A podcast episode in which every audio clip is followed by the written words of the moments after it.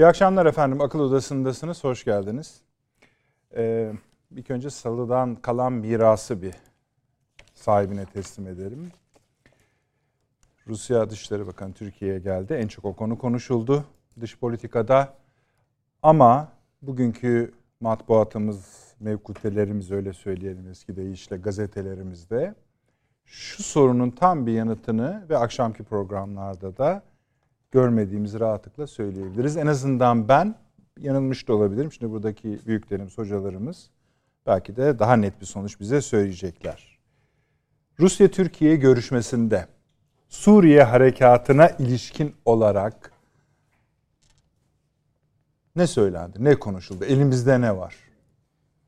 Uzun metinler var her iki Dışişleri Bakanı'nın yaptığı. Bunların içinden bir şeyler çıkarılmaya çalışıldı. Ama sonuç olarak örneğin Moskova'nın bu harekata bakış karakterini anladık mı? Amerika Birleşik Devletleri'ninkini biliyoruz. Artık çok net ortaya çıktı. Çünkü bu görüşme olurken ABD Dışişleri Bakan Yardımcısı PKK ile toplantıdaydı. Fotoğraflarına kadar var elimizde. O kadar. Şimdi bu, bu akşam bununla açılacağız. Geniş bir yelpazemiz var. Yani Akdeniz'deki Japon tatbikatına da bakacağız, Yunanistan'a da bakacağız, Suriye'ye bakacağız, İran'a bakacağız. Mesela Almanya'ya bakacağız. Neden bakacağız? Almanya Dışişleri Bakanı gelecekti. Türkiye'yi iptal etti biliyorsunuz Covid olduğu için. Ama şimdi şöyle bir şey öğrendik. Şansölye ve Savunma Bakanı Atina'ya gidiyorlar ve uzun yıllardan sonra gerçekleşen ilk büyük ziyaret. Bunun anlamını da öğrenmek istiyoruz. Çünkü Türkiye Yunanistan gerilimini konuşanlar sadece onu konuşmuyorlar. Öyle o kadar hani kuyruğu olan, saçakları eli kolu olan bir konuya dönüştü. Adalar da var. Onları da konuşacağız. Suriye hareketini, harekatını da konuşacağız. Ukrayna bile bakın kaçıncı sıraya ama onu da konuşacağız. Çünkü orada da önemli gelişmeler var. Hepsine tek tek girmeyelim. Hemen bir hoş geldin yapalım. Ee, Sayın Avni Özgürer hoş geldiniz. Yeni Birlik Gazetesi yazarı. Hoş bulduk. Abi hoş geldin tekrar. Profesör Doktor Süleyman Seyfi Ün hocam. İstanbul Ticaret Üniversitesi öğretim üyesi. Şeref verdiniz hocam. Profesör Doktor Çağrı Erhan, Altınbaş Üniversitesi Rektörü. Kıymetli hocam hoş geldiniz. Hoş bulduk. Ve Profesör Doktor Hasan Köni, İstanbul Kültür Üniversitesi öğretim üyesi. Hocam hoş, Hoş geldiniz. Şeref Sağ olun. verdiniz. Şimdi e, Çağrı hocamla Hasan hocam tabii salı günkü programdan muaflar. Ama siz konuştunuz. Evet doğru. Hem Süleyman hocam hem Avni Bey siz konuştunuz. Tabii. Peki ne oldu şimdi söyledikleriniz? Tuttu mu tutmadı mı? Bir şey yok. Ne Tamam bir söyledin? şey demiyorum ben. Şey Sağlaması hareket- yapılmadı daha. Tamam Harekat- ha, harekat, başlayınca mı sağlayıp? demedik yani. Ha demedik. Hatta uzarsa Türkiye sıkıntıya girer dedik. Dedik o kadar. Bu. Peki. E, o zaman uzuyor. bize şunu anlatın. Ne oldu görüşmeden ne çıktı bu konuda? Yani Suriye harekatı üzerinde Yani söylüyorum. e, bizim programımızın olduğu gece, olduğu gün, e, Salı işte. gündemin de gece, e, su sizin programınızdaki dünkü tartışmanın da tartışmada söylenenin de hilafına Rusya ile e, Şam yönetiminin yönetimi bir hava şeyi tatbikatı yaptı. Hava kuvvetleri tatbikatı yaptı. Yani SEV uçaklarıyla Şam katıldı. Rusya da işte yine kendi uçaklarıyla falan katıldı. Yani Rusya'nın tavrı o kadar hani beliz evet bize sizi anlayışla karşılıyoruz filan filan şeyleri var. Ama eee, yani buyurun hava sahası da dahil sizin ne yaparsanız yapın filan. Hiç öyle bir şey yok yani. Harekata ilişkin bir şey demedi mi? Hayır. Yani harekata ilişkin söylediği sizin şeyler anlaşıl anlayışla karşılıyoruz dedi. Bir tek e, burada bu- yani so- sonrasında vurgulanan sizde de vurgulanan şey ki doğru olan o e, zannediyorum Hasan Hoca da ifade ettiydi. E, Türkiye'ye arkadaş şuraya yani aşamalar halinde ne tavrı içinde olacağını Rusya bildirdi. Yani kardeşim eğer 10 kilometre şuraya kadar girersen tepkimiz şu olur. 20 kilometre girersen tepkimiz şu olur. 30'a girersen olmaz bu iş. Ve nerede ne olur? Yani bu e, Sadece mesafe işi değil. mesafe işi değil, e, mevkilerde de filan.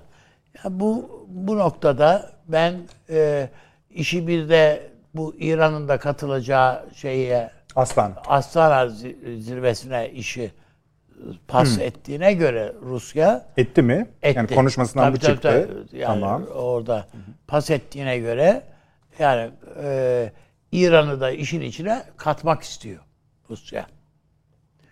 O kadar çantada keklik işler değil yani. Peki İran'ın ziyaretini iptal etmesiyle bunu bağlıyor musunuz? Bağlıyorum Peki. açıkçası. Yani bağlıyorum. tamam buraya İran gerek yok. muhtemelen sert bir şeyler söyleyecekti.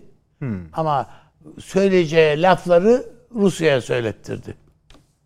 Lavrov'a söylettirdi bana göre.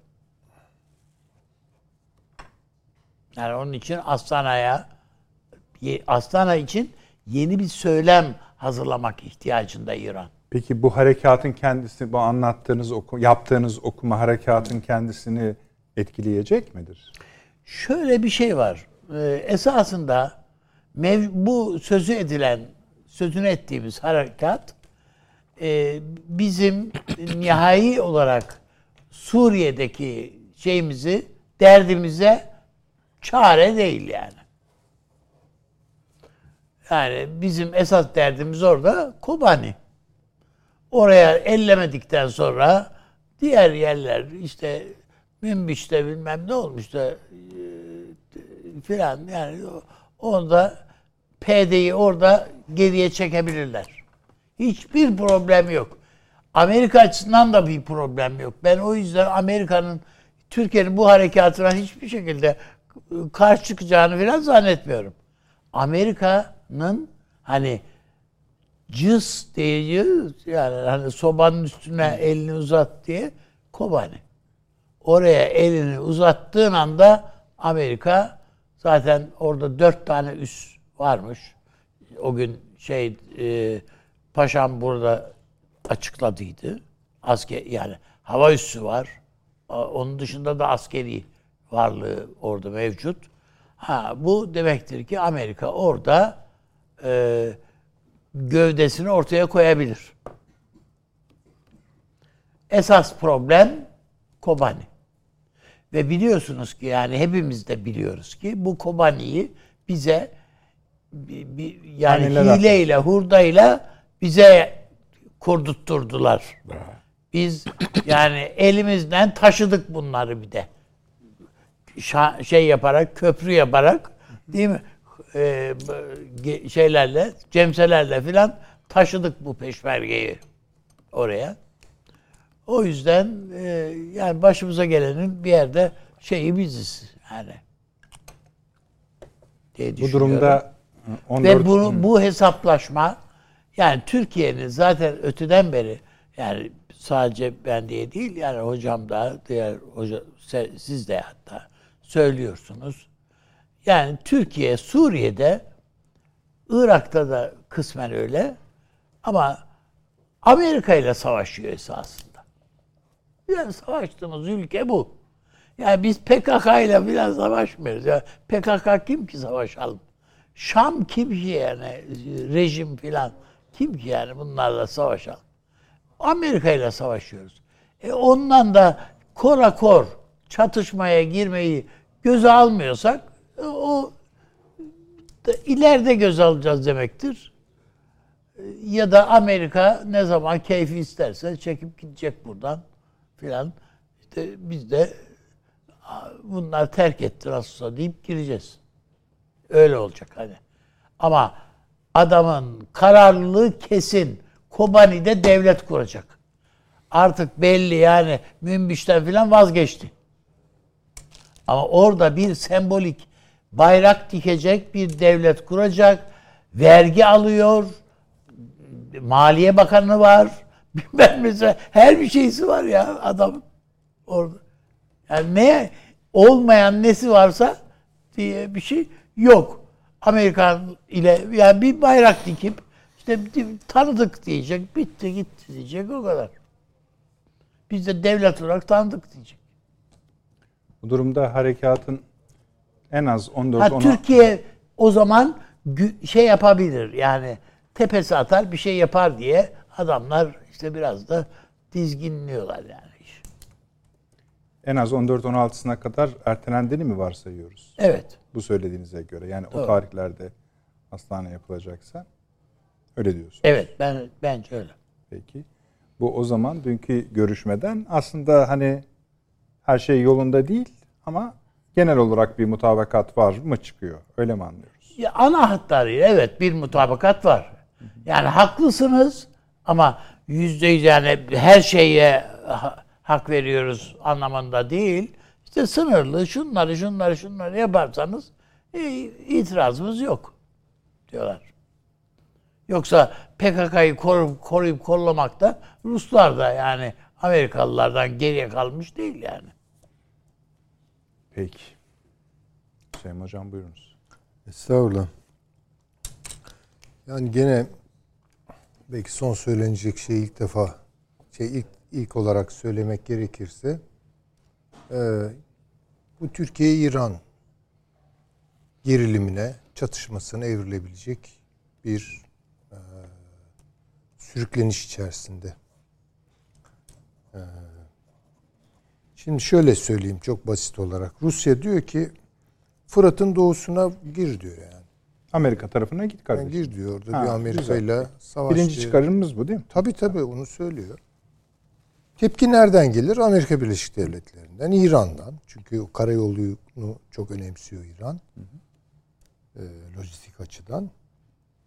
Ee, Amerika Birleşik Devletleri de yani diyor batısına gir diyor. Ne olacak diyor yani. Orada işte daha çok Rusya var. Değil mi yani? Rejim var. İran unsurları var filan. Tepki nereden gelir? Eğer Amerika Birleşik Devletleri denildiği gibi PYD'ye geri çekil diyorsa orada da gene karşımıza İran ve rejim unsurları çıkar. Ee, İran hiçbir şekilde bu harekatı başından sonuna istemiyor. Bu, bu, bu denkleme baktığımız zaman ne çıkıyor ortaya? Yani nereye evrilebilir bu? Evrileceği yer burasıdır yani. İran, Türkiye gerilimine doğru evrilir. Ha bunu yönlendirmek istiyorlar. Yani Türkiye'nin burada o işte kendi fay hattında sıkıştırdığı enerjisini Hocam çok özür dilerim. Arkadaşlar kelebek kalsın. Ee, bizim konumuz ne olursa olsun her zaman şeyde hareketli de Efes'i verelim bu akşam. Yani konumuz ne olursa olsun uzun bir süre Efes'i gör. Çok yaşayın. Harika. Bu, özür dilerim hocam. Buyurunuz. Estağfurullah. Yani ikisi de Rusya'da, Türkiye'de yani şey affedersiniz Rusya'da, Amerika'da Türkiye bu işi yapacak. Biz yönlendirelim diyorlar. Yani bakışları o. Ha, Rusya'nın son bir şans işte Astana üzerinden efendime söyleyeyim Türkiye ile İran arasında bir denge çıkabilir mi ortaya? Ya bunu biraz geciktirmek. Çünkü Türkiye'nin açıklamaları Fırat'ın batısı ile ilgili olduğu için bunu biraz durdurmak e, olabilir. E, ama her şekilde yani daha çok gövdesini bu işe koyan iki unsur var. Türkiye ve İran. Yani bu buna doğru gidiyor süreç. Ha, Türkiye bunu değiştirebilir mi, dönüştürebilir mi? Siyasi iradeye bağlı. Siyasi ve askeri iradeye bağlı. Ben tamamen katılıyorum burada üstadıma. Bu özünde bir Amerika, Türkiye, bir Türkiye Batı, Türkiye Avrupa hesaplaşmasıdır. Hatta sahaya dönük olarak Türkiye Yani İran diyor. bir yerde de şunu düşünüyoruz. Yani bu hesaplaşma nihai kertede zaten yapılacak. Bütün alametler, emareler bunu gösteriyor. Bunun zamanlaması eğer buysa yani bu harekatsa onun en riskli seçenekleri ise bunu göz alıp almayacağı Türkiye'nin bilemiyorum tabii o büyüklerimizin, siyasilerimizin tasarrufudur. Harekete yapılacağına ilişkin kanaatinizde bir gevşeme mi var? Yok yani mutlaka yapılacak da ne umuyoruz bundan? Yani, değil mi? Bundan işte bayağı ciddi bir takım sonuçlar. PKK'nın pasifize edilmesi, püskürtülmesi, işte olabildiğince imha edilmesi vesaire gibi şeyler. İşte Münbiç dedi Sayın Cumhurbaşkanı. Tel Rıfat dedi. Tamam. Başka bir şey dedi mi? Demedi. Yani adres olarak demedi. Tabii. Ya Ama... bu şimdi şunu gösteriyor. Yani biz Kobani'ye doğru Değil mi yani o e, esas Fırat'ın doğusuna doğru bu harekatı düşünüyorsak bile ikinci derecede düşünüyoruz gibi bir sonuç çıkar buradan. Evet. Ha şimdi Rusya diyor ki bunu diyor yani bu Münbiç ve Tel Rıfat yani benim daha çok e, nüfuz alanıma giren yerde ya madem bu kadar kararlısın dur hele bir yani Bak bunu yapma bence öbür tarafı yapsan daha iyi olur. Kendi çıkarına göre. Hatta bunu alışık olmadığımız şekilde özne kullanarak da. Kullanarak söylüyor. Tabii ABD'ye kardeşim. Ama rejim, İran unsurları hele hele tabii buna bir de PKK filan ekleniyorsa yani orada bir sıkıntı var. Yani bunu görmek durumundayız. Eğer hava sahasını kontrol etme yolunda ek bir seferberlik falan varsa rejim açısından veya Rusya açısından Türkiye'yi karar vermeye zorluyor yani Lavrov. Ben söyleyeyim. Ya derdi Suriye, Muriye ikinci. Ya çünkü Türkiye çok önemli Rusya için. Peki. Yani onun için yani şimdi Türkiye bunun karşılığında tabii Rusya'ya e peki öyleyse diyecek hali yok. Türkiye'de bir şeyler söyledi. Karadeniz'le ilgili söyledi. Boğazlarla ilgili söyledi başka bir şeylerle ilgili söylemiş olabilir. Ya yani o da yani sen Türkiye'yi herhalde kaybetme lüksüne sahip değilsin ya yani bu kadar. İşleri Bakanları'nın açıklamalarında bir bölüm var. O bölüm neredeyse bizim harekatlara ilk yani ilk harekatı yapacağımız dönemden beri yapılan tartışmanın aynı tartışması. Bize söz verdiniz. Burada anlaşmalar var. 2019 anlaşması. Bunu lütfen yerine getirmenizi bekliyoruz. Rusya da diyor ki İdlib. Hatırlıyorsunuz değil tabii, mi? Tabii. Hep aynı konuşma. Evet, tabii. Burada şunu anlamaya çalışıyoruz. Rusya belli bir tutum takındı mı? Çünkü biz bu metinlerden çıkarıyorduk daha önce. Çıkarıyorduk.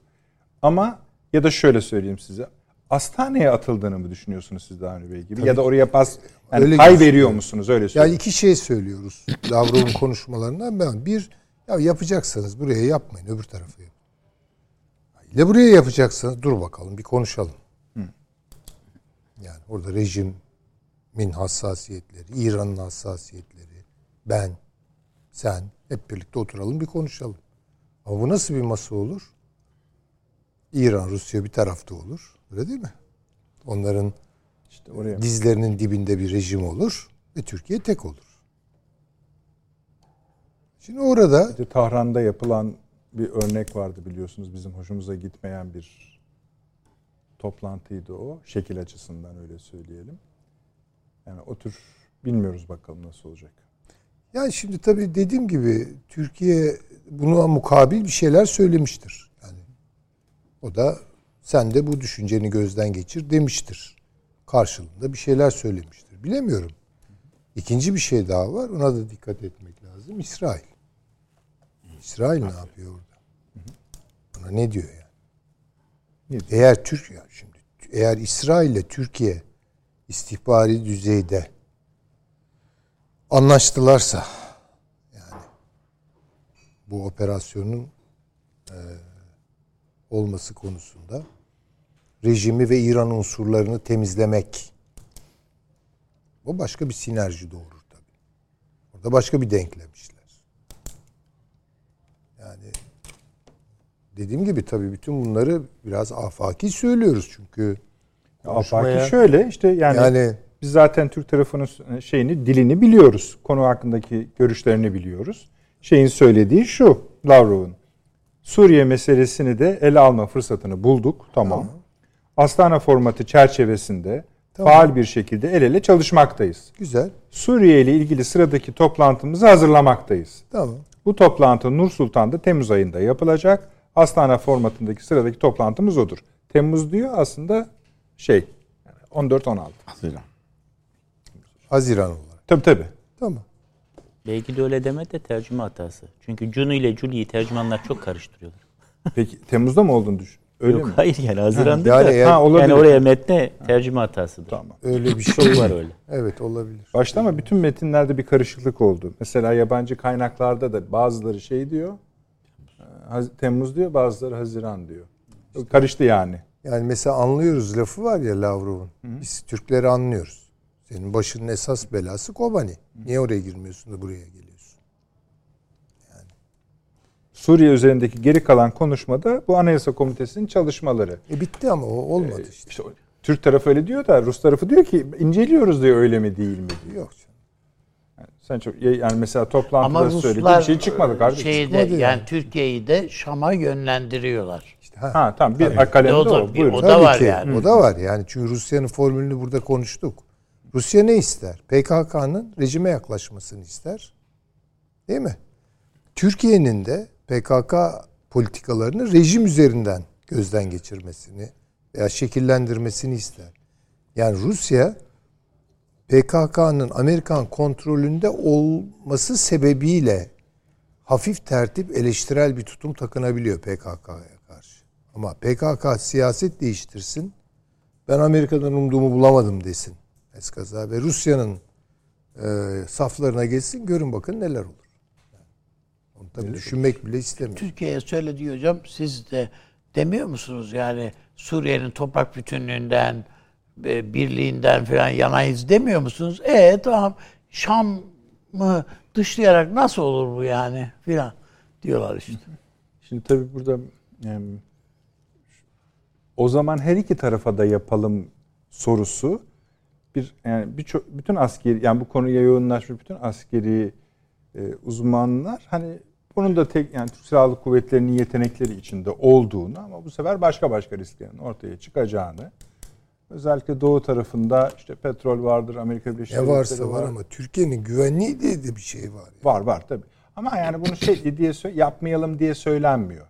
Bunlar da masadadır diye söylüyor insanlar. Peki. Yani göz ardı edilmemeli. E, hak vermeli ve vermeliyiz sanırım.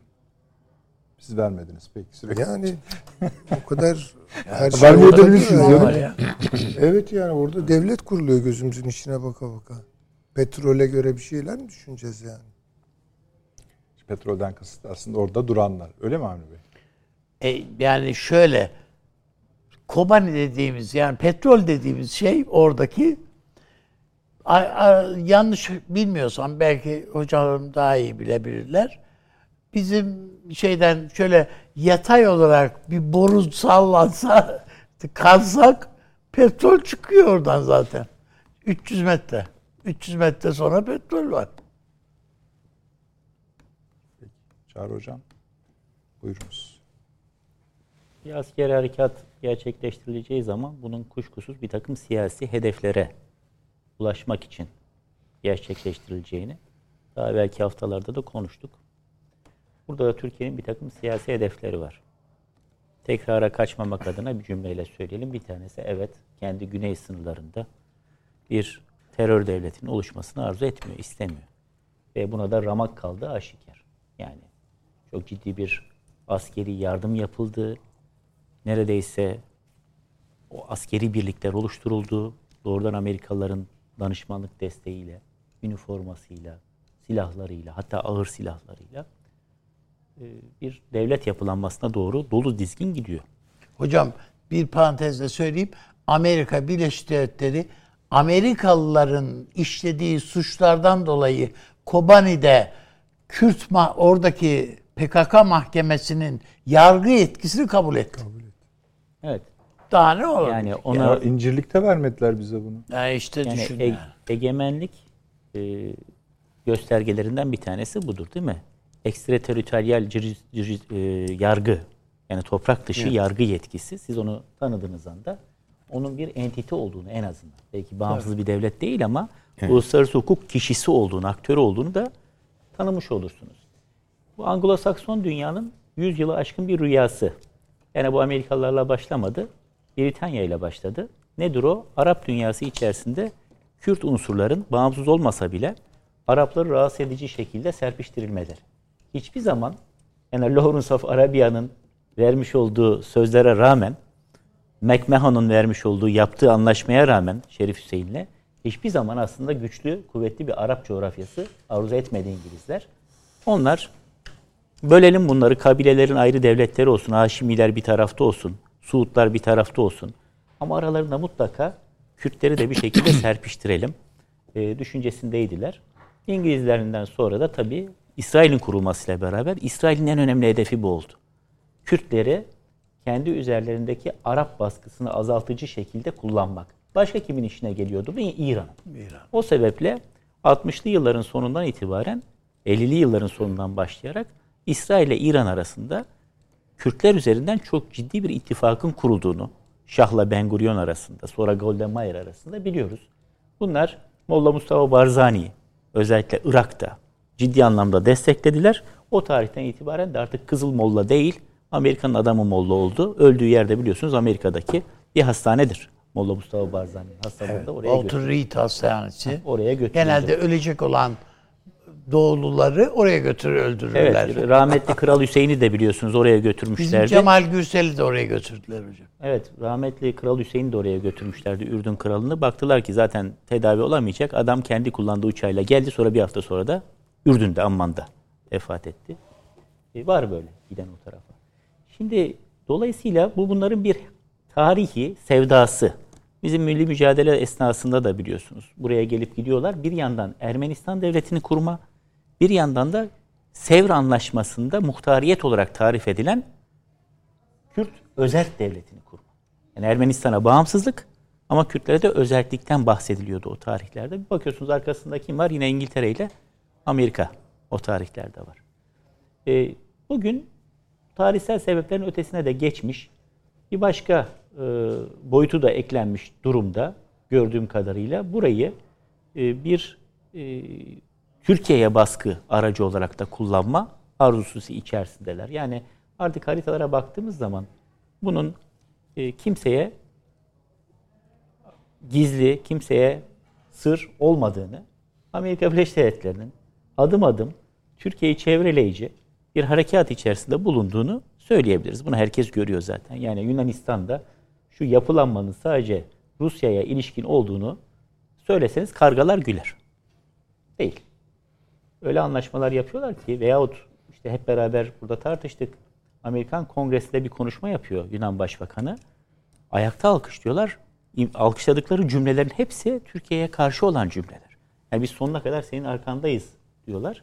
Keza buradaki yapılanmaya da baktığınız zaman işte Masum Kobane adını verdikleri bir e, kişi başta olmak üzere hepsi terörist bunlar.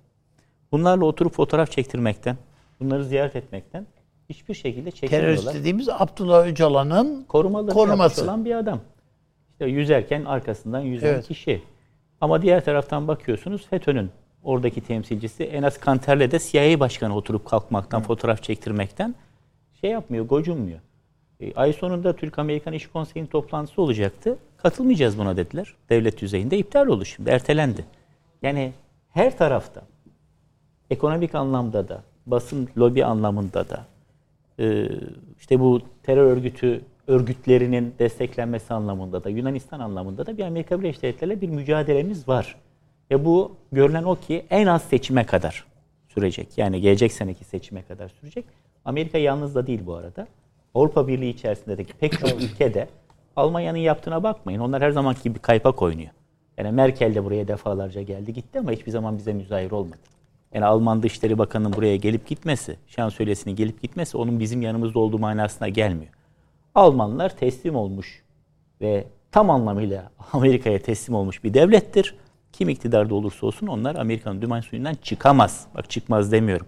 Hala işgal altında devlet muamelesi gören bir yerdir Almanya. Hiç kimse öyle dünyanın en büyük ekonomisi falan filan demesin. O mahcubiyeti hala yaşıyorlar. Yaşattırıyorlar Almanya'ya. Hala biliyorsunuz borcunu öder İsrail'e. Tazminatını öder. Şimdi bu çerçevede baktığımız zaman ben bunun bir siyasi hedefi olduğunu düşünüyorum. O siyasi hedefin ikinci hedefin de e, zaman zaman dillendirildi. Türkiye'deki Suriyelilerin e, ülkelerine geri dönecekleri müsait bir vasatı var etme olduğunu düşünüyorum. Şu an itibariyle 2 milyon civarında zaten terörden arındırılmış olan Suriye, Kuzey Suriye coğrafyasında 2 milyon civarında Suriye vatandaşı var. Ve işte son dönemde de 600 bin kişi daha buraya dönmüş. Buraya baktığınız zaman Mağara'da, Elbap'ta, Azez'de e, uydu kentler oluşturuldu. Organize sanayi bölgesi açıldı. Yani camisiyle, mektebiyle, iş yeriyle 1600'den fazla işletmenin kurulduğu, 60 bin kişiye istihdam sağlanan falan bir takım alanlar. Ve bir ekonomik hareketlilik de oluşmaya başladı. Ama orada böyle bir kara leke olarak duran, maalesef PKK'nın e, egemenlik kurmaya çalıştığı, DAEŞ'in geri dönmeye çalıştığı bir alan var. Terör yaratan bir alan.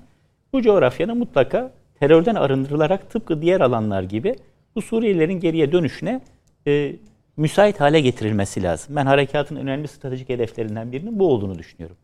Mamafi burada yapılması gereken bir konu da Rusya ile ve ABD ile işte görüşme, pazarlık vesairenin ötesinde açık ve net bir daha ifade edeyim. Suriye rejimiyle yapılacak olan pazarlıktır.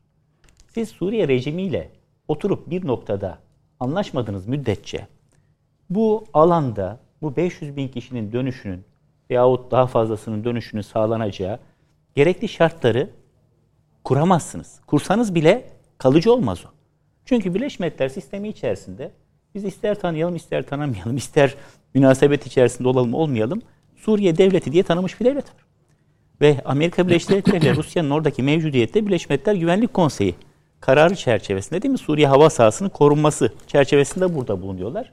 Ve Suriye devleti de buna bir şekilde özellikle Rusya'nın varlığına gelin beni kurtarın diye aslında hukuki zemini de hazırlamış. Öyle olunca ben bir kez daha ifade ediyorum. Ee, ben bu Lavrov görüşmesinde dümenin başında Lavrov olduğunu düşünmüyorum. Tam tersine aslında Lavrov'u biz anladığım kadarıyla bizim şartlarımızı duysun diye buraya davet ettik. Biz ona söyledik. Şimdi o Putin'le, Sayın Cumhurbaşkanı da görüştü herhalde. Putin'le bunları istişare edecek. Biz ona dedik ki ya anladığım kadarıyla biz bunlarla görüşürüz de kardeşim şu şekilde görüşürüz. Bunlar da bu şekilde davranacaklar. Dolayısıyla Suriye'nin İran'la yakınlaşması, Suriye ordusunun neredeyse tamamen İran devrim muhafızlarının böyle bir şeyi altına, kontrolü altına girmesi bunlar bizi çok son derece rahatsız ediyor. Ama diğer taraftan unutmayalım ki müşterek bir hasmımız var. Yani PKK'nın kendi topraklarında bu kadar hüküm ferma olmasından Suriye rejimi de rahatsız. Amerika Birleşik Devletleri'nin güdümüne bu kadar girmesinden Rusya da rahatsız. Ve Türkiye de rahatsız. O zaman bütün Orta Doğu coğrafyasında yıllarla yıllardır geçerli olan bir uluslararası işler ilkesidir. Nedir o? Düşmanımın düşmanı dostumdur. Yani ve uluslararası ilişkilerde kalıcı dostluklar ve çıkarlar da olmaz. Hele günümüzde bunlar ışık hızıyla konjonktürel olarak değişiyor. Fırat Kalkanı Harekatı esnasında, Barış Pınarı Harekatı esnasında var olan stratejik hedefler ve uluslararası konjonktürle bugünkü bir mi?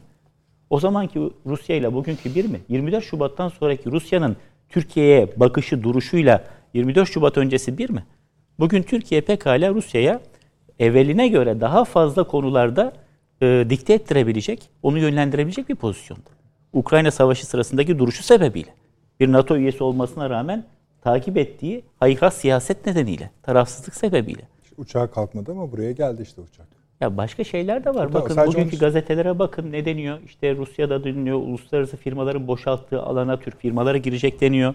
Rusya finansal operasyonlarını bundan sonra Türkiye üzerinden yapmak istiyor deniyor vesaire vesaire. Yani bu coğrafyada Ama bir taraftan da Amerika'yı da çok fazla tırmalamak istemiyor. Hocam bu şeyleri, bu yaptırımları biraz gevşetin e diyor tabii diye canım, adamın canı Putin yanıyor. O belli. seviyesinde Kim açıklamaları ister? var. E kim ister o kadar şey-? Yani Sayın Çavuşoğlu da söyledi şeyde basın toplantısında. Yani diyor mesela bu şey buğday tahıl meselesi halledilecekse diyor bazı yaptırımların ka- kaldırılması gerekiyor diyor. E tabi o yani herkesin canı yanıyor şu anda işte dünyada tahıl fiyatlarının bu kadar artması. Siz gazetelerde görüyorsunuzdur. Almanya'da raflar boşalmış, makarna kalmamış, Öyle un tabii. kalmamış vesaire. Yani herkesin canı yanıyor. Ama altına baktığınız zaman Türkiye-Rusya ilişkilerinin, Türkiye-Rusya ilişkileri Suriye'de yapılacak harekattan ibaret, o harekat esnasında tavırlardan ibaret bir ilişki değil. Nükleer enerji santrallerinden turizme kadar, inşaattan işte finansal işlere kadar, hatta hatta Venezuela devlet başkanının Türkiye'ye gelişine kadar pek çok boyutu Türkiye-Rusya ilişkileri içerisinde Nasıl sokabiliriz. ekliyorsunuz onu? E, biliyorsunuz orada sadece Türkiye ile Rusya Venezuela'nın yanında durdu. Amerika'nın bütün baskısına rağmen. Demek ki Venezuela ile bu iki ülkenin e, bir takım dostane ilişkileri var. Dolayısıyla dostlar arasında da belki bir işbirliği imkanı olabilir.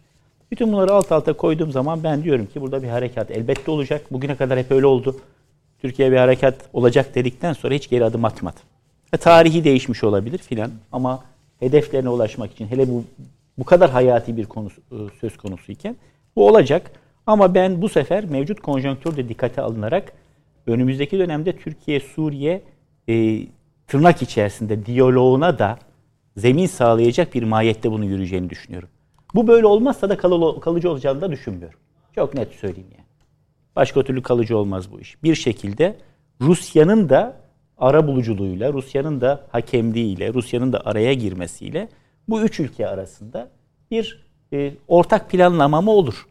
Ortak icra mı olur? PKK'nın kökünün beraberce kazınması gerekiyor yani. Bu kişiler. Ha Suriye rejimi bunların geriye dönmesini istiyor mu? Büyük bir soru işareti. Bu şahıslar geriye dönmek istiyor mu? Bu da ikinci büyük bir soru işareti. Ama siz o şartları var ederseniz, oluşturursanız, e herhalde bunlardan bir kısmı da gidip oraya yerleşmeyi arzu edeceklerdir. Ondan sonraki bizim oradaki mevcudiyetimiz de yine uluslararası hukuk içerisinde kalmak durumundayız. O da terörün buradan kaldırılana kadar mevcudiyetini gerektiriyor Türkiye'nin. Yoksa bu insanların can güvenliği nasıl sağlanacak? PKK'nın ve DAEŞ'in her zaman tehdidi altında kalmaya devam edecekler. Çağrı Hocam bu e, Lavrov'a şartlarının söylenmesi meselesinde ben de benim ilgimi aslında çekmişti de çok üzerinde durmadım. Şimdi siz söyleyince daha çok bu konuşma metni sırasında Lavrov'un şöyle bir konuşması var.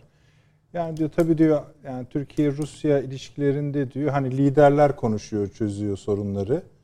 E, mesela dedi şu kadarlık süre içinde 9 kere konuştular.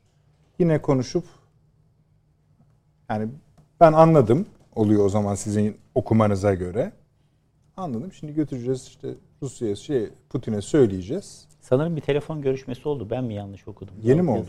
Diyorsunuz. Bugün Bak, sanki baksın oldu, arkadaşlar. oldu gibi. Çünkü üst üste gelişmeler geliyor. Arkadaşlar bu Sayın Cumhurbaşkanımızın attığı tweetlerin zamanı ne?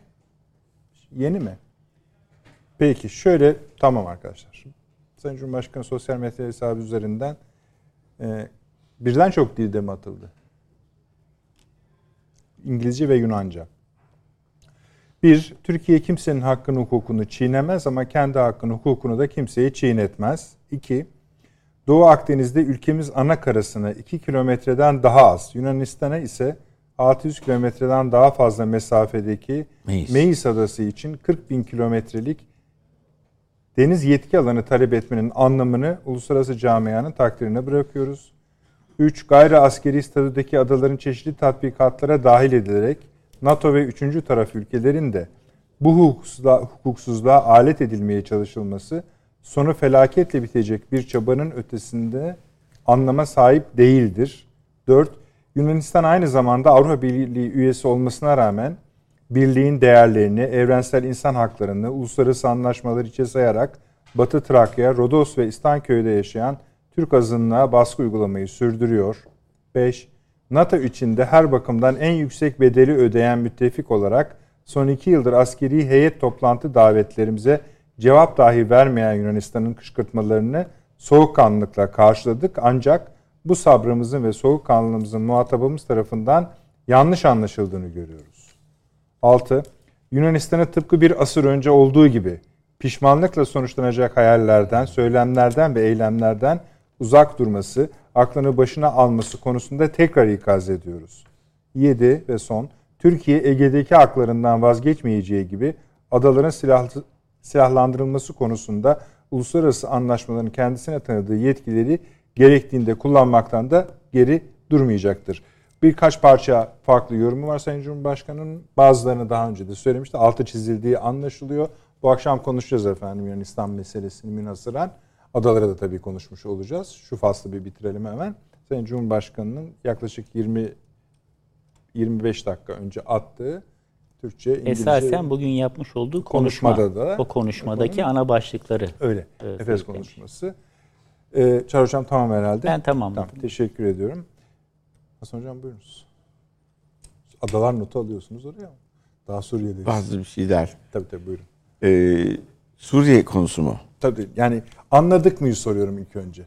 Lavrov'u anladınız mı? Evet.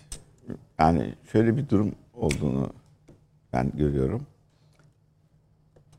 Ee, aslında burada İran'ı sistemden çıkarsalar yani İran bu Amerika'nın yanlışları nedeniyle bir Şii yayılması yaptı.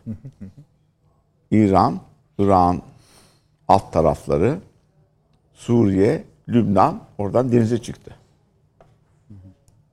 İşte Hizbullah falan filan.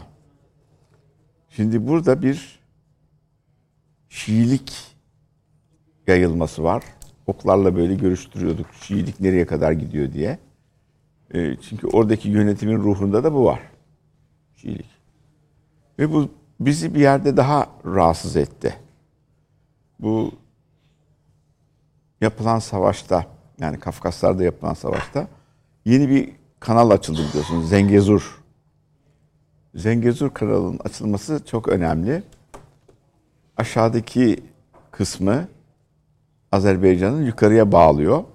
O hat tamamen böyle İran sınırından geçiyor. Ermenistan'ın yan sınırından Azerbaycan'a bağlıyor. Oradan Hazar Denizi'ne bağlıyor. Türkmenistan falan böyle gidiyor. Şimdi şöyle düşündük yani stratejik açıdan bazı askeri zevatla konuşurken dedik ki ha bu bizim eskiden kapanmış olan hattımız. Çünkü İngiltere öyle bir yapı kurmuş ki Gürcistan ve Ermenistan önde fakat Azerbaycan arkada. Yani Türkiye'nin e, Türk keneşine, Türk, Türk şeyine giden yolu kesmiş. Kesmiş yani. Dokunmayı engellemiş. Ah, engellemiş. Ha, şimdi bu bunu açılıyor. Geçen sefer de Türkmenistan'dan petrol alamamıştık. Ne vardı? Hazar Denizi. Hazar Denizi'nin statüsü çözülmüş. 2019'da bir anlaşma yapmışlar. Kendi aralarında evet. Demişler ki buradan boru hatları da geçebilir. Şöyle olabilir, böyle olabilir. Deniz, Altı ülkeli bir şeydi galiba evet, öyle evet, deniz alanlarını da belirlemişler. Tamam, bu da bitti. Şimdi biz bu hattan eğer yol kuşak projesinin bir boyutu buradan geçecekse bunu buradan geçirelim. Zengezur oradan aşağısı ve Türkiye. Bir hatta böyle gelsin. Çin'den Londra'ya bağlıyorsunuz. Ba- evet. Yani aslında çaktırmadan şeye bağlamak istiyorlar. Uygur'a. O kısımdan girecek falan filan. Fakat İran senelerce kımıldamayan İran tam bu sınırda Zengezur'un dışında şeye başladı. Askeri manevralara. Dışları da sordu ya sen ne oldu da askeri manevralar başladın? Ha, acaba Türkiye buraya geldi. E, Amerika İran Türkleri konusunda bir takım hareketlere mi girişecek? NATO ülkesiyiz ya. Buradan bir şey vardıysa onu herhalde konuşuldu konuşuldu ama dışlarında bizim eski mülkiyeli büyükelçiler bunu böyle bir sızdırdılar böyle oluyor şöyle oluyor falan diye tamam. Şimdi bu alanda da geldi biraz çekilen yukarıya doğru asker taşıyan Rusların yerini aldı. Şimdi Ruslar şundan çekiniyor. İran bu bölgede dostları. Niye? İşte Çağrı Hoca'nın söylediği gibi düşmanımın düşmanı benim dostumdur. Ee, Amerika'nın düşmanı halde bu bizim yanımızda kalması lazım. Çin de istiyor İran'ı. Niye? Petrol alıyor. Rusya da petrol alıyor. Şimdi bu yapılacak görüşmelerde İran'ı rahatsız etmeyecek yani Haziran 14-15'te onun da kabul edebileceği tahmin etmiyorum ki İran'da YPG PKK'yı sevsin. Çünkü kendisinde de bir peşak sorunu var. Yani onda da bir böyle bir sorun var. Hemen bizim Türk olan İranlı vatandaşların arkasındaki büyük bir grup 3-4 milyon da orada var. Ha bunu sağlayabilirlerse oradaki PKK bölgesine girdi. M4 karayolu konusunda da bir takım anlaşmalar yapılabilir. Çünkü Türkiye ÖSO'yu kontrol edebilen bir güçte. Çünkü bazı subaylarımızın da bu sistemde orada onları yetiştirdiğini durduğunu biliyoruz. Belki bir müdahale olabilir. Fakat diğer arkadaşların da söylediği gibi buradaki asıl bölge Kuzeydoğu bölgesi. Yani Kobani'nin bulunduğu ondan aşağı kadar giden bölge. Peki 30 kilometreye girdik. Bunlar da aşağı kaydı. Amerika'da hala orada. Türkiye burada ne kadar duracak? Ne kadar durabilir? Çünkü Ne o- kadar lazım hocam? Avni Bey öyle sorar size şimdi. Ya, haklı ama şimdi biz de kendimize soruyoruz. Sebebi işte Çağrı Hoca da biliyor. Biz eskiden yani bu Sovyetler Birliği varken bir makale yazardık. Komünizm üzerine çak. 10 sene o makale geçerli. İşte böyle yaptı. Ruslar şöyle yaptı. Buradan böyle geldi. Böyle olur. Şimdi 3 ayda bir sistem değişiyor. Böyle. İşte şu şey savaşı başladı. Ruslar çok kötü savaşıyor. Çamura saplandılar, ölüyorlar, bitiyorlar. Bir bakıyorsun Ruslar toparlandı götürüyor.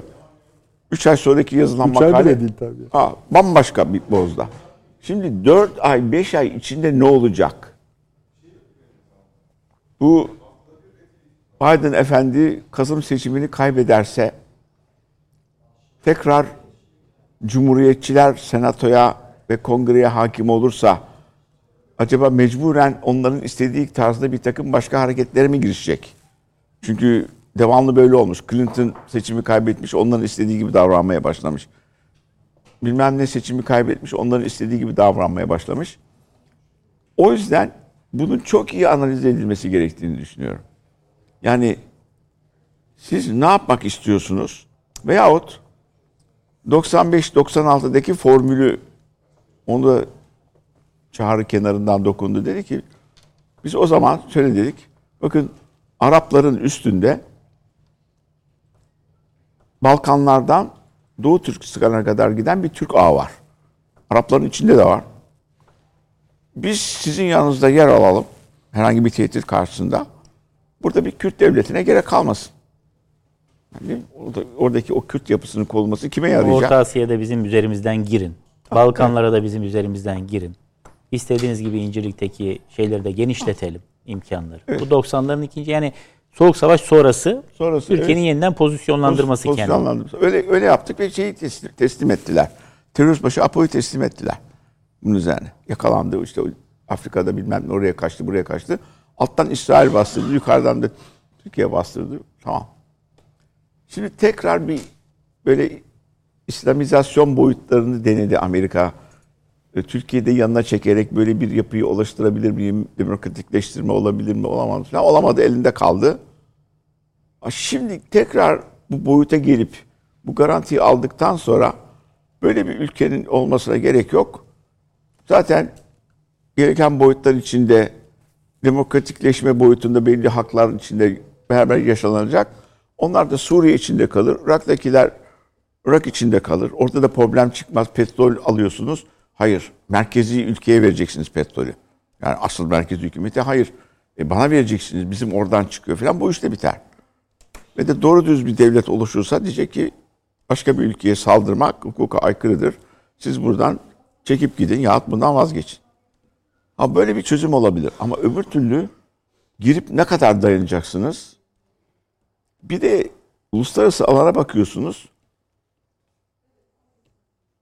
Hadi bu yaştan sonra korkmuyorum ben ama stagflasyon geliyor diye habire Amerika'dan yazı geliyor. Yani enflasyon içinde durgunluk geliyor. Ha bu ne kadar sürecek? Çünkü bizim tarih çocukların hepsi biliyor ki bu durgunluk içinde enflasyon olduğu zaman daha büyük savaşlar çıkıyor. Aynen öyle.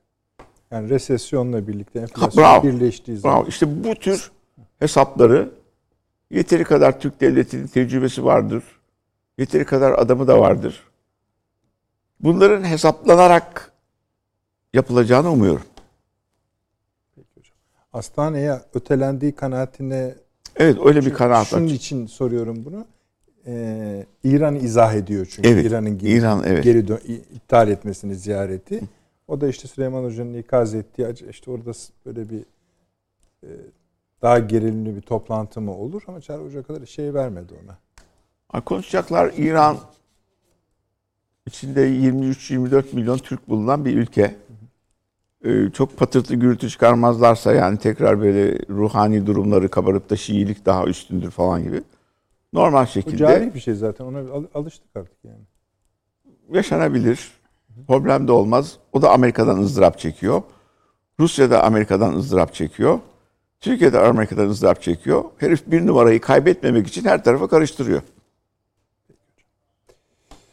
Hani bir, bir şey mi söyleyeceksin? Şimdi yok Ha, not et. Şöyle bir şey. e, Hazan hocamın Çağrı hocam da iştirak ettim o görüşe bilmiyorum. Yani böyle bir devlete gerek yoktur fikrine Amerika ikna edilebilir gibi filan. Ben böyle bir şeye ihtimal vermem. Yani İkna Yok, olmaz 90'lı diyorsunuz. yıllarda Kesinlikle. diyor. 90'lı yıllarda diyor. ha tamam. o zaman 90 buna gerek yok dedik biz onlara diyor. Tamam. Yoksa bugün için demiyor yani. Ha bugün için değil. Tamam. Yani çünkü bu kadar Amerika bu işe yatırım yaptı. İsrail Ve lobisi. öyle tabii yani İsrail lobisi. De, hocam esas şeyi burada kendisi için değil yani Amerika ne o petrole ihtiyacı var ne başka bir şeye ama Bravo. İsrail için. Bu buraya yatırım yaptı. Ve dediğim gibi yani Amerika Birleşik Devletleri'nin özellikle Pentagon'un bir takım yetkilileri artık PKK sorumlularıyla içli dışlı yani ahbap, arkadaş, can ciğer filan oldular. Birbirlerine karşılıklı madalyalar sundular. Ee, törenler, şunlar bunlar hepsi yani oldu. Ve en sonunda dediğim gibi bir devleti ilan etmedikleri kaldı. Onun dışında her şeyi yaptılar şu anda. Bir devletin sahip olması yani özellikleri ne ise şu anda Kobani'de hepsi var. Hepsi, her şey var yani. Okullar öyle, mülki idare öyle, her şeyi var yani bunların. Dolayısıyla yani e, Amerika bunları bu noktaya getirdikten sonra bir de yargı yetkisini devrettikten sonra artık orada yapacakları hiç ya geri adım bir de göz ardı etmememiz gereken bir şey var. Bu PKK tehlikeli bir örgüt. Koca İsviçre'yi yani değil mi? Ee, bunu e, e, İsveç'i e, rehin aldılar ya adamlar. Şu anda. Öyle değil mi?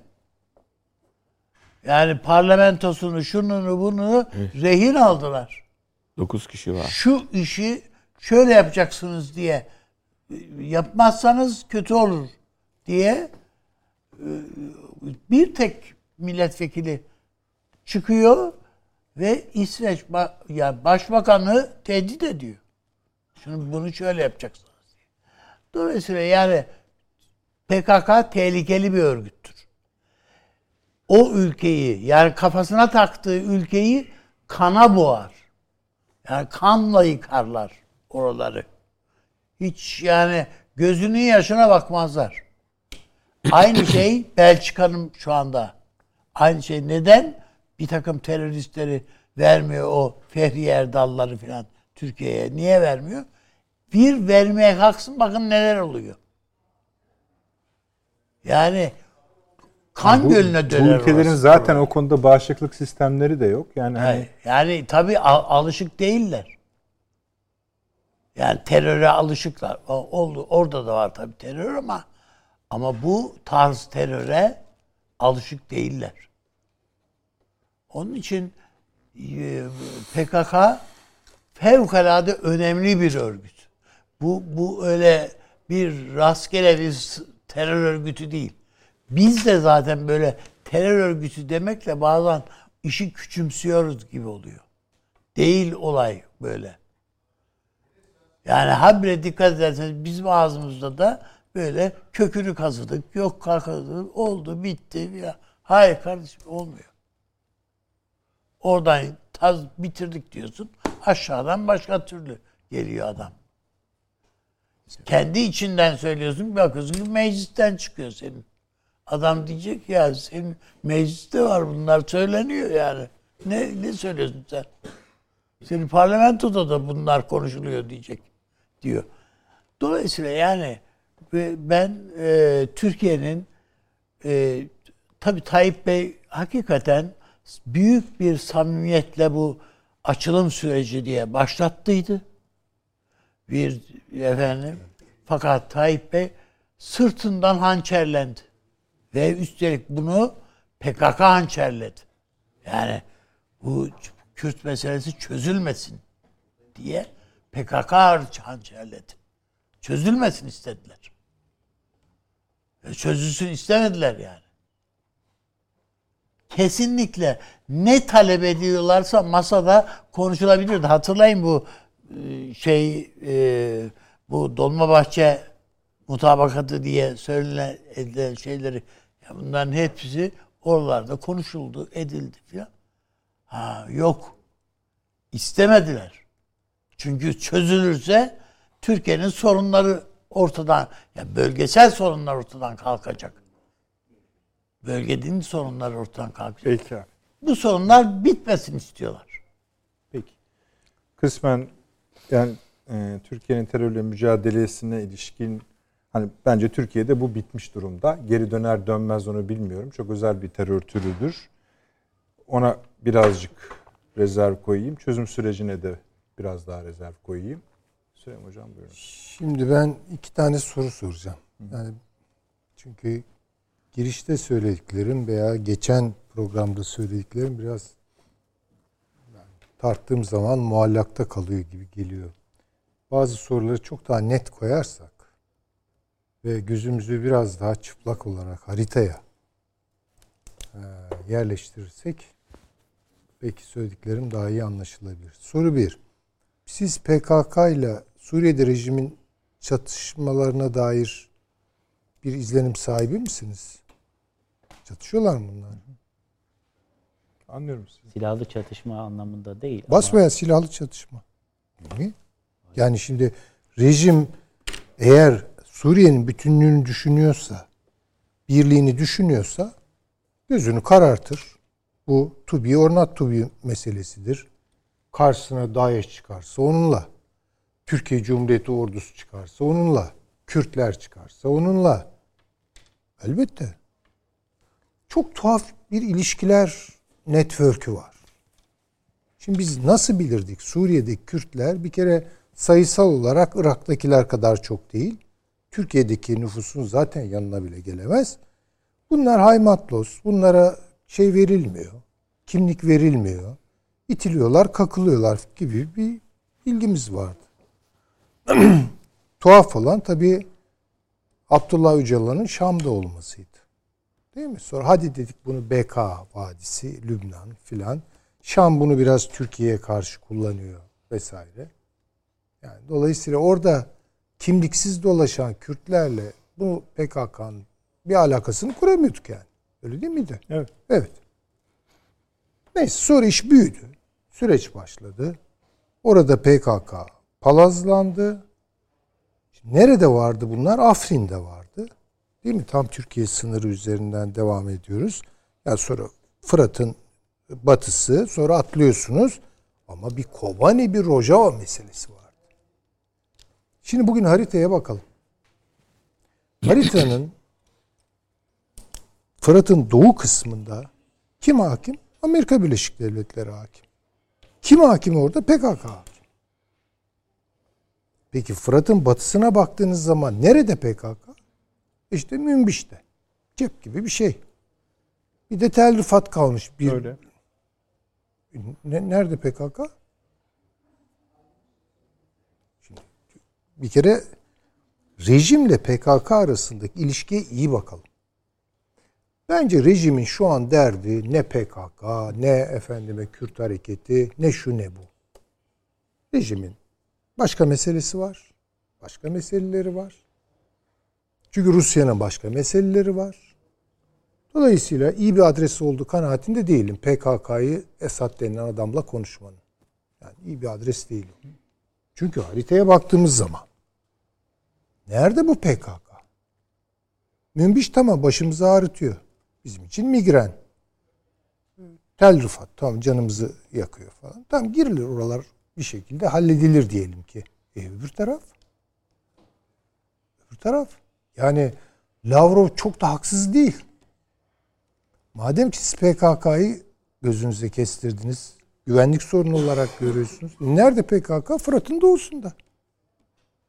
E o zaman gir oraya diyor. İşte o zaman biz şöyle düşünüyoruz. Ama petrol var orada. O da var, bu da var. Falan filan yani. Belki şunu da cepte tutmak lazım e, Süleyman Hocam. İkili amacı olan bir e, harekat ya bu. Birinci amacı malum terörle mücadele. Sizin bahsettiğiniz cepleri kaldırmak. İkincisi de e, orada bir yaşam alanı yaratmak. Belki Vallahi bu bölüme ilişkin- yani o onu ben çok o tezin de e, çok e, sahada bir karşılığı olacak kanaatinde değilim. Buradakiler hakikaten söyledi değil mi? Hasan Hoca söyledi. Siz mi söylediniz hocam? Ya bunlar gitmek istiyor mu? Öbürleri almak istiyor mu? Esat'ın ağzından böyle bir şey çıkmıyor. Esat bu adamlardan kurtulduğuna son derece mutlu. Şimdi ama bir dakika. İzninizle bir Tabii buyurun. Şimdi PKK İsrail ilişkisi son derece önemlidir. Hemen işte İsrail PKK yatırım yapmamış, yapmıştır tabii ki. Orada bir Kürt e, şeyi tamponu ister mi kendi? Evet tabii ki ister. Ama bugün PKK İsrail ilişkileri veya Mossad ilişkileri diyelim. Ne durumdadır? Biraz ona bakalım. İsrail'in asla vazgeçmeyeceği, sonuna kadar burada destekleyeceği yer Kuzey Irak Barzani yönetimidir. Şu an Barzani yönetimiyle PKK arasında neredeyse bir kan davası var. Niye? Çünkü İran girdi işin içine. Şu sıralarda Türkiye'de orada çok iyi bir ilişki. Tabii ki. Tamam. Tamam, yani şimdi burada bir problem yok. Yok yok. Ha bizim açımızdan da tabii ya önemli bir adımdı o. Rasyonel bir adımdı. Ama PKK İsrail ilişkilerini takip etmek için Kuzey Irak yönetimi PKK ilişkilerine bakmak lazım. Çünkü İsrail son tahlilde adım kadar eminim tercihini isterse PKK bağırsın çağırsın Barzani'den Erbil'den yana yapar. Niye? Çünkü İran var. Şimdi İran girdi ve Kuzey Irak'ta Haçlı Şabi İran ilişkisi kuruldu. Öyle mi? Tamam. Şimdi sürece bakıyorsunuz taşınıyorlar bunlar Suriye'ye. Şey değil mi? Suriye kısmına taşınıyorlar. Yani tuhaf bir şey çıkıyor orada. Bir denklem çıkıyor. İran'ın Haçlı Şabisi veya sonra Hizbullah'a PKK rejim. Tuhaf değil mi bu? Ve bütün bunların İsrail'in gözünde ne olacağını hesaplayalım. Bir reklama giderek tabii. Tamam. Tamam. Çok teşekkür ediyorum hocam. Ee, aynen devam edeceğiz. Ee, yani farkındasınız herhalde program boyunca Efes tatbikatını verdik. Konumuz ne olursa olsun. Şimdi Yunanistan'da konuşacağız biraz sonra. Bu faslı bağladıktan sonra başka konularımız da var. Ee, hemen geliyoruz efendim. Evet efendim akıl odası devam ediyor. Ee, Süleyman hocamın son cümlelerini alacağız ve e, başka ekleyecek yoksa bu faslı kapatacağız. Ve buyurun hocam öyle bitirelim. Estağfurullah. Yani iş geliyor dönüp dolaşıyor İran faktöründe. Bu bölgedeki İran faktöründe. Bunu eğer hani planladıysa Rus hariciyesi planladıysa eğer müthiş bir sonuç elde ettiler bu işten. Çünkü bunu çok rahat kullanabiliyorlar. İran meselesi, İran-Amerikan ilişkilerine bakmak lazım. Hiç de ben problemli bir ilişki görmüyorum. Bir zamanlar olduğu gibi maşallah. Yani şunun için söylüyorsunuz değil mi? İyi iş yap, yapıyorlar diye. İyi iş Bu yapıyorlar son yani. olayda İran'ı oyuna katarak katarak iki unsur yani kuzeyde Türkiye, güneyde İsrail'i zor duruma soktular. evet. Şimdi bunu çözmek adresler, koordinatlar ona göre tespit edilmeli bence. Ya bir siyaset öneremeyeceğim ben. Ya da doğrudan doğruya evet meselenin meselesi nedir arkadaşlar deyip deyip gireceksiniz diyorsunuz. gireceğiniz yeri de ona göre seçeceksiniz. Yani. Peki. Tamam. Tamam. Hasan hocam tamam. Tamam. Hocam buyurunuz. Yunanistan konuşuyoruz. Adalar konuşuyoruz. Bugün Türk Silahlı Kuvvetleri'nin bütün unsurlarının yani deniz, kara, hava, uzay neyse hepsinin yani planlı tatbikattır ama Türkiye'nin de en gözde duran e, silahıdır. Silahının hani vitrinidir. 30 yanlış hatırlamıyorsam arkadaşlarım baksın yine 38 ülke galiba 36 ülke mi 38 ülke mi seçkin gözlemci diye hep günler olur ya ona katıldılar. Bilmiyorum Yunanistan var mıydı? Gelmişti. Ee, Yok. Değil mi? Gelmemiş mi? Niye? Halbuki silahları görecekti. Peki. O ayrı. Ee, buyurunuz. Yani aynı hassasiyetin yükseldiği bir dönem. Yani hem harekat hem de bu Yunanistan. Yunanistan'ın meselesinin nasıl e, bu kadar alevlendiğini de belki paylaşmak istersiniz. 2016'da kesilen istikşafi görüşmelere biz pandemi şartlarına rağmen 2020'de başlamıştık tekrar biliyorsunuz. Evet. Adını da değiştirerek istişari görüşmeler, yeni bir anlayışla. Sayın Cumhurbaşkanımızla Yunanistan Başbakanı arasında bir en azından iyi niyetli, ön yargısız, ön şartsız oturalım mutabakatı neticesinde başladı bu. Fakat iki istişari görüşmenin akabinde Yunanistan evvelce malul olduğu hastalığı bir kez daha nüksetmeye başladı. Sebep de iç siyaset.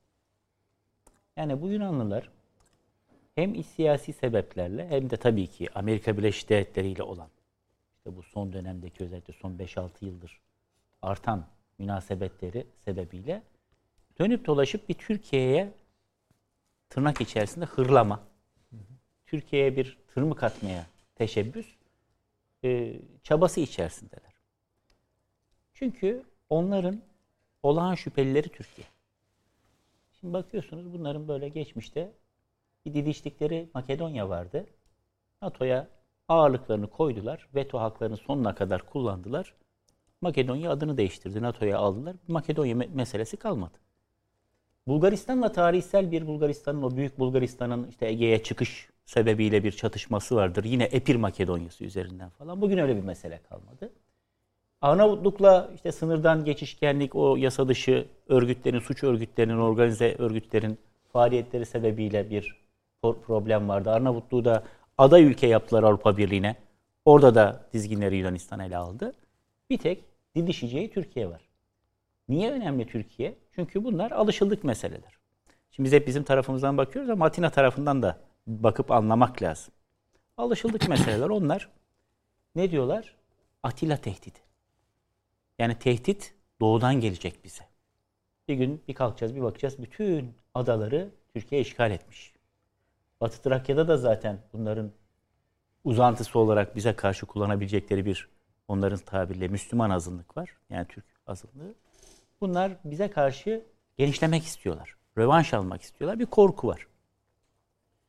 Ama 2021 senesi aynı zamanda Yunan isyanının, Yunan Bağımsızlık Savaşı'nın 200. seneyi devriyesi. İnanılmaz derecede bir Türk düşmanlığının tırmanışa geçtiği, muhalefet iktidar herkesin hemen hemen her gün birkaç kez Türk düşmanı bir takım toplantılara katıldığı, bu isyan sırasında önemli mekanların her gün papazlar tarafından kutsandığı, bunların saatlerce canlı yayınlarla verildiği, yani nasıl bizde mesela Malazgirt Harbi'ni gidiyoruz, kutluyoruz falan. Bu da kalkıyor işte e, Sakız katliamında katledilen, Müslümanlar tarafından katledilen kendilerince, kendi tarihlerinde çünkü tam tersi olmuş. İşte 60 bin Hristiyanın ruhunu takdis etmek üzere papaz orada bir ayin düzenliyor falan. Ve başbakan orada, dışişleri bakan orada, savunma bakanı orada. Sonra kalkıyor işte 1919'da başladı zaten 2019'da Pontus soykırımı diye bir şey ortaya atıyorlar. Onun 100. yılı diyor. Aslında diyor bu Karadeniz bölgesinde de Rumları katletti bunlar diyor. Falan. Ee, seçim var 2023'te Yunanistan'da. Doğru bir de var. Ve bu Tam. seçim satı mailinde bir yandan da iç siyasi iktidar partisi içerisinde de Mitsotakis ile Dendias arasında bir liderlik kavgası var. Yani seçimden Mitsotakis'i çıkar çıkmaz ama %90 çıkacak. Ama Mitsotakis'in kabinesinde Dendias olmayacak bir de. Bitirdi onu. Çünkü o liderlik hevesi içerisinde. Kim daha çok Türk düşmanı? Biliyorsunuz Dendias buraya geldi. Mevlüt Bey haddini bildirdi ona. Ankara'da. İleri geri konuşmaya kalktı. Şimdi böyle bir ortamda e, tekrar o alışıldık reflekslerini göstermeye başladılar. Bir defa gayri askeri statüdeki adalardan kasıt şu. Bu adalar e, Balkan Harbi neticesinde arkasından Birinci Dünya Savaşı ve Kurtuluş Savaşı sonrasında ve en sonunda İkinci Cihan Harbi'nden sonra 1948'de Paris Anlaşması'yla bir takım şartlarla bağlanmış olan adalar. Hepsi değil. Yani Boğaz Önü adaları dediğimiz, yani bu adalar denizi dediğimiz. Ege deniyor da adalar denizidir bizim tarihimizde burası. Osmanlı haritasını açın, adalar denizi yazar. Akdeniz'in bir uzantısıdır Atatürk. O yüzden ilk hedefiniz Akdeniz'dir ileri diyor. Akdeniz'e hayda Antalya'ya gitmiyor Türk ordusu. Yani Ege'ye doğru gidiyor. Adalar Denizi burası. Bu adalar, Boğazönü adalarının statüsü farklıdır. Nedir o işte e, Eğriboz Adası'nın, ondan sonra Taşoz'un, güneye doğru indiğiniz zaman işte Midilli'nin e, statüsü farklıdır, Sakız'ın statüsü farklıdır. Ama bir de Dodakanis yani bizim Uşi Anlaşması'yla Trablusgarp Harbi sonrasında İtalya'ya kaybettiğimiz ve Sevr akabinde de Lozan'la bu kaybı tasdik ettiğimiz, İtalya'ya devrettiğimiz adaların da statüsü farklıdır. 1948'de bunlar gayri askeri statüyle Yunanistan'a devredilmiştir. Yani Yunanistan bizden almadı bu adaları. İtalya Biz İtalya'ya geçici olarak verdik. İtalya'dan da bunlar aldılar. Dolayısıyla Ege adalarının büyük bir bölümünün statüsü tartışmalı olan ada ve adacıklar ve kayalıklardan mağda, statüsü tanımlı olan adalardan bahsediyorum. Yani Yunanistan'ın toprağı olan adalardan bahsediyorum. Bunların da büyük bir bölümünün statüsü net bir şekilde uluslararası hukukla tahdit edilmiştir, sınırlandırılmıştır. Yunanistan'ın burada kendi ana kara topraklarında olduğuna da e, gibi bir namütenayi yetkisi yoktur. Her şeyden evvel askersizleştirilmiştir. Bakın yanlış bir tabir kullanıyoruz. Silahsızlandırılmış Doğru değil. Yani demilitarize burası. Yoksa disarmed değil, disarmament'tan Genel bahsetmiyoruz. öbürü kullanılıyor. Ha, gay, bugün Sayın Cumhurbaşkanı'nın tweetinde var. Gayri askeri statüdeki diyor. Askersizleştirilmiş bir statüden söz ediyoruz. Yani burada belinde tabancası olmayan asker de dolaşamaz burada. Ama bir bakıyorsun Yunanistan benim burnumun dibindeki Meis adasında işte ilk önce güya sivil maksatlı bir helikopter pisti akabinde bir askeri üs kurdu. Aynı şekilde ne kadar ada varsa Ro- Rodos'undan Sönbekisi'ne İstanköy'e kadar işte o haritada gözüküyor. Ben görüyorum ama ekranda belki yansıyabilir. Ee, çok sayıda askeri tesis kurdu. İşte pandemi esnasında da yine güya insani yardım sebebiyle vesaire askerlerini buralara gönderdi. Bunların hepsi uluslararası hukukun ihlali. Bir de tabii statüsü tartışmalı adalar, kayacıklar, kayalar var. Ya da hepsinin toptan adını söyleyelim. Coğrafi formasyonlar. Yani teknik tabir budur. Çünkü hangisi adanın tarifi uluslararası hukukta, kayanın tarifi, kayacığın tarifi, adacığın tarifi bunlar farklı olduğu için biz bunların toptan hepsine birden coğrafi formasyon adını veriyoruz. Neden statüleri tartışmalıdır? Çünkü e, az önce bahsettiğim çeşitli tarihlerde yapılan anlaşmalarla e, çeşitli statülerle Yunanistan'a veyahut İtalya'ya devredilmiştir. Bazıları da o antlaşmalarda sayılmamış, tek tek sayılmamış ama belli mesafeler içinde kalan adalar şeklinde tarif edilmiştir. Yani işte 3 milin içerisinde kalıyorsa Türk adasıdır, dışında kalıyorsa Yunan adası mıdır acaba? Mesela kayalık orada ada mı değil mi Yunanistan'a mı ait belli değil. Bu bugünün meselesi de değildir. Bu meselenin bizim yakın tarihimizde ilk ele alınışı 1930'lu yıllardır. Bunu nereden biliyoruz? Ee, bir iddia var. Nizamettin Nazif Tepedelenlioğlu'nun Ordu ve Politika kitabında diyor ki İçişleri Bakanı Şükrü Kaya bir ekip kurdu ve bunlara dedi ki gidin burada ne kadar Yunan'a ait olmayan veyahut doğrudan doğru İtalyan bayrağı dalgalanmayan kaya kayalık varsa buralara birer plaka çakın burası Türk toprağıdır diye. Öyle yazmış adam. Şimdi tabii böyle bir şey vaki mi değil mi? Buna Ha, dair bilmiyorum. herhangi bir arşiv vesikası yok. Ama hocam da bilir. e, 96'da Kardak hadisesi vuku bulduğunda o zamanki hükümet dedi ki ya gidin bir dahiliye arşiviyle bir araştırın bakalım. Var mı böyle bir şey? Dahiliye arşivi de Allah böyle üst üste şu anda nasıl bilmiyorum. Böyle klasörler dolusu evrak indirildi filan açıldı tozların içerisinde bir takım meşhur hocalarımız da çalıştı. Şu anda daha meşhurlar. Ondan sonra ondan sonra Ne demek istiyorsunuz? Ama fenomen olan bazı hocalarımız da o dönem yani bahsettiğim 1996 Tamam. Tamam mı? 30 yani neredeyse sene evvel oralarda çalışılıp bakıldı ki böyle bir evrak yok. Yani bir kanıt, bir Plaka belge da yok. Ha, bir pla- plaka olup olmadığını bilmiyorum ama bunlar yapıldığına dair o sırada böyle bir rivayet. O şahıs da yazmış bunu. Ama en azından şunu gösteriyor. Bu kitabın yazılı tarihi de 60'lı yıllar. Demek ki 60'lı yıllarda dahi bu tartışılıyormuş. Yani Kıbrıs hadisesi ne zaman ki 1955'te Yunanlar bu meseleyi Birleşmiş Milletler'e getirdiler. O tarihten itibaren o Türk-Yunan balayı bitti. Biz çünkü şeye girerken biliyorsunuz 1952'de Yunanistan'a girer, e, NATO'ya girerken birlikte biz ortak e, Sovyet tehdidine karşı birbirimizle yakın dayanışma içerisinde iki ülke NATO'nun e, içinde ABD'nin dostu iki ülke görüntüsündeydik. 55'ten sonra bu iş bitti. Yani ne zaman ki Enosis vesaire tekrar tırmandırıldı. O tarihten beri Türkiye adaların statüsünü tartışır ve biz bugün yaşadığımız bu gerilim benzerini 74'ten sonra 81'de 87'de mesela Hora diye bir gemimiz vardı değil mi bizim? Metehan'ın. MTA'nın gemisi Kuzey Ege'de çıkardı. Onlar da kendi gemilerini çıkartırlardı. Bunlar gaz ararlardı, petrol ararlardı. 87'de yaşadık. 96'da işte Figen Akat isimli bir gemi karaya oturdu. Kardak krizi öyle başladı. Clinton diyor ki anılarında. Birinci cildi kendi hayatını anlatıyor. Başkan olana kadar ikinci cilt başkanlık dönemi. Ya diyor bir gün uyuyorum. Dışişleri Bakanı beni uyandırdı diyor. Sayın Başkan Derhal kalkın iki müttefikimiz Türkiye ile Yunanistan savaşmak üzere. Ya ne oldu ne etti falan. Aradım diyor Simithis'i o zaman Yunan başvekili. Aradım Çiller'i diyor Türk başvekili. Sabaha kadar 2-3 telefon konuşması yaptıktan sonra diyor kendi yazdığı ifade tırnak içerisinde kullanıyorum. Üzerlerinde 20'den az keçinin yaşadığı iki kayalık yüzünden NATO'nun bu iki büyük müttefikini savaşmaktan kurtardım diyor. Ben girdim araya diyor. Öyle yazmış kendisi.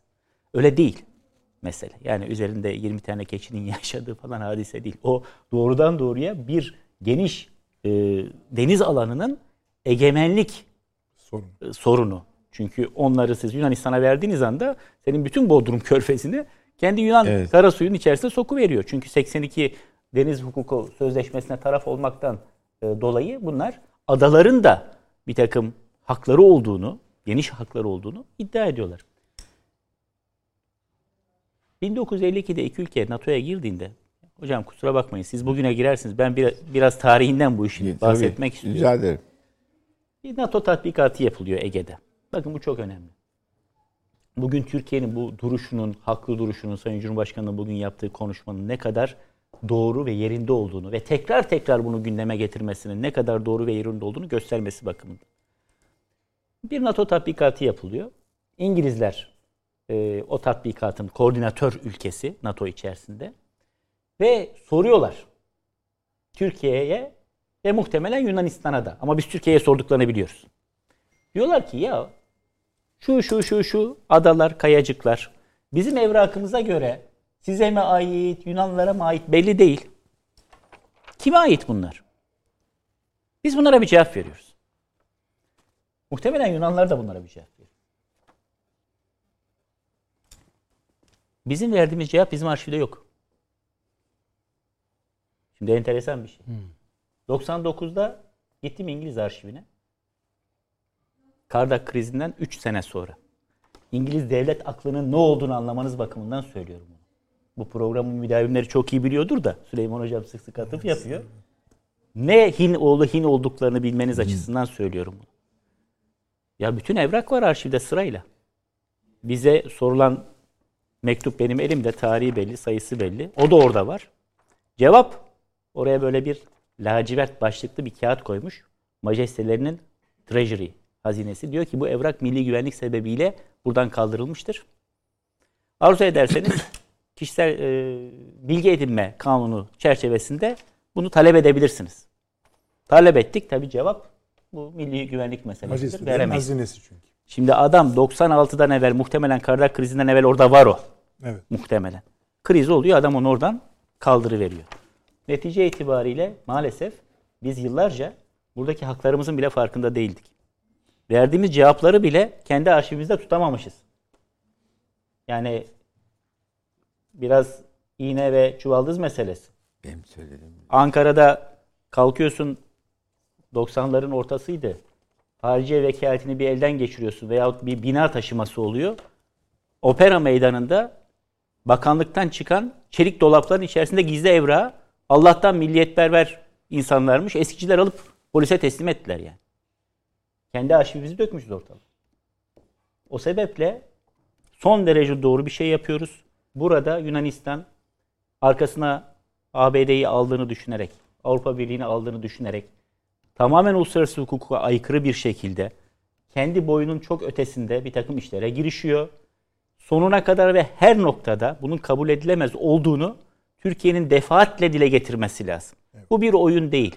Yani evet orada seçim var, burada seçim var. Karşılıklı bir horozlanma falandan bahsetmiyoruz. Zaten Cumhurbaşkanı söyledi ya şaka Sayın yapmıyorum. Cumhurbaşkanı'nın çok net ifadesi Şaka var. yapmıyorum Şaka yapmıyoruz. Bir de tabii şunu da unutmamak lazım. Ee, bu deniz yetki alanları dediğimiz hadise uluslararası hukuktan kaynaklanan bir şey. Amenna. Ama belli noktalarda da tıpkı bizim uluslararası hukuka da dayanarak ama bir de bayrak göstererek bu Libya ile yaptığımız anlaşma gibi adım atmak, ön almak gerekiyor. Bunu yaptığınız takdirde bakın bugün Birleşmiş Milletler'de bir tartışmalı bir tarafı var mı? Biz tescil de ettirdik o anlaşmayı. Bizim Libya ile bir deniz sınırımız var ve bizim deniz yetki alanımızın güney-batı kısmı Girit'in hemen yan tarafından geçiyor.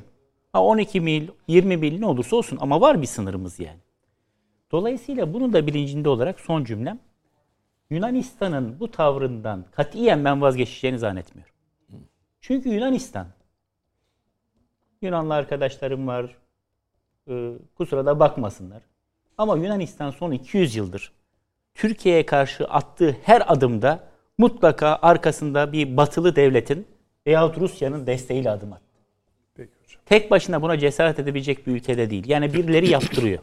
Öyle olduğu için de bu tavırlara karşı yapılacak bence en ön alıcı, proaktif siyaset artık daha fazla geciktirmeden Türkiye'nin deniz yetki alanlarına dair hukuki beyanını yapması ve münhasır ekonomik bölgemizi Doğu Akdeniz'de ilan etmesidir. Bunu yaptığımız Peki bu takdirde adalar haritasını açıklaması da dahil değil mi buna? Türkiye'nin kendisine, bahsediyorum. Yani kendisine biz- ait adaların biz haritasını, egemenlik- ismini, isimlerini bir harita olarak açıklaması. Şimdi burada o kadar çok tartışmalı yer var ki siz onu açıkladığınız anda bazı aslında size ait başka şeyleri sayılmıyorsa orada kabullenmiş oluyorsunuz. Mesela kalkıyorsunuz bir yere bir evrak veriyorsunuz. Diyorsunuz ki burası benim sınırım. Halbuki daha geniş olabilir sizin sınırınız. Ama teşkil ettirmiş oluyorsunuz orada. O sebeple buna dair böyle tek tek tek tek isimlerin sayılmasını ben doğru bulmam. Ama oturulur. Yunanistan'la bundan sonra yapılacak olan görüşmelerde sırf onlarla paylaşılacak, zemin teşkil edecek bir takım mesafeler ortaya konularak e, haritalar oluşturulabilir. Ama benim söylediğim başka bir şey. Ben diyorum ki Türkiye'nin bir Doğu Akdeniz meselesi değildir. Türkiye'nin bir Akdeniz meselesi de değildir. Türkiye'nin bir deniz siyasetidir söz konusu olan. O zaman buna ilişkin bizim Türkiye'nin bir kara suları kanunu var, deniz yetki alanları kanunu yok. Bakın önemli bir şey söylüyorum burada. Bunun çıkması lazım. Bizim behemhal geciktirmeden sınır söylüyorsanız o sınırı söyleyin. Nereden geçiyor benim balıkçılık alanım mesela? Kıta sahanlığımın üzerinden. E kıta sahanlığı sadece deniz dibini ve altını kapsıyor. Aradaki su kütlesini kapsamıyor. Buradaki balıkçılık hakları, buradaki dalga enerjisi hakları, buradaki rüzgar enerjisi hakları, geleceğe matuf, boru hatlarının geçmesi, bunlara dair eğer bir egemenlik iddiam var ise o zaman bunu ilan etmek için bundan güzel bir vasat bulunamaz. Türkiye haklılığını uluslararası hukukta gümbür gümbür ilan edecek bir ortam bence oluşmuştur. Bunda daha fazla geçmesi gerektiğini Peki hocam. ben düşünmüyorum. Teşekkür ediyorum. Ee, Hasan Hocam, e, tarihi bölüm dediği aslında Türk-Yunan aşkının öyküsünü anlattı. Ama bu şu, size şunu da sorayım. Siz elbette kendi görüşünüzü söyleyeceksiniz ama aslında Hoca da ekleyebilir onu sonra. Bu sefer farklı bir durum var mı? Şunu soruyorum. Ne kadar tehlikeli?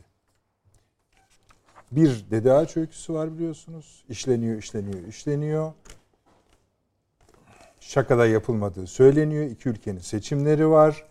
Bir de Yunanistan münhasıran coşmuş gözüküyor. Öyle söyleyelim yani kibarca. Bu aşk öyküsü içinde böyle bir aritmi mi görüyorsunuz bunu? Bunların son dönemde özellikle ben Biden geldikten sonra e, sen de biliyorsun Biden'ın Türkiye olan tavrını da hesaplayarak biraz daha agresif bir tutum aldığını düşünüyorum. Yani Türkiye'ye karşı Trump'tan sonra bu soğuk bir Amerika geldi. Ee, ben de bu rejimi değiştireceğim falan diye bir şeyler de söyledi daha seçilmeden evvel. Ee, Pompeo da daha evvel geldi bizi ziyaret etti. İstanbul'u ziyaret etti. Patrick'le görüştü. Kimseyle görüşmeden çekti gitti. E bu biraz hakaretimsi bir tavırdır. Şimdi bunun korkuları şu.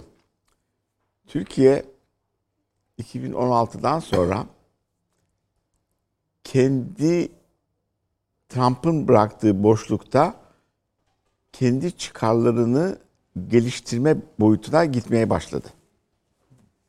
Yani deniz alanları biliyorsunuz daha evvel şeye müdahale edememişti. Azerbaycan olayına ona müdahale edebiliyor falan. Ve Doğu Akdeniz konularında da çalışmaya başladı. Şimdi bunların hassas olduğunu şuradan anladım. Bu şeyde ders verirken Levent'te Deniz Kuvvetleri dedi ki sizin damadın bir yatı, yatı var. Onunla da sağa sola gidiyoruz. Bu şapkayı giyin. Bir şapka verler güneş için. Biz de bu Simi adasına çıktığımızda o şapkayı taktım. Biraz sonra etrafta bir karışıklık. Önümden onlar geliyor, bunlar gidiyor falan. İki polis geldi. Türkçe dedi ki bu şapkayı niye giyiyorsunuz? Dedim güneşten korumak için. Amacınız ne? Turist. Meğersem amiral şapkası vermişler. Türk amiral civarda dolanıyor. Yok dedim ben sivil bir şahsım işte pasaport gösterdik falan.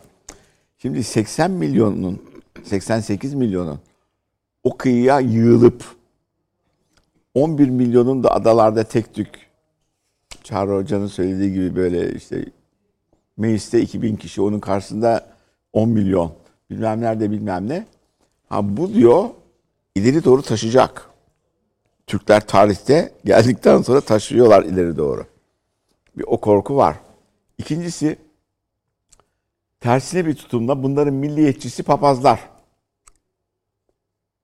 İkinci bir harekete geçtik. Bizim sitenin zenginleri bu karşımızdaki İstanköy adasında bize bakan tarafa, Bodrum tarafına dediler ki bize, bize bakan tarafta bir arazi var. Bir de üstünde köhne bir otel var. Gidip konuşalım.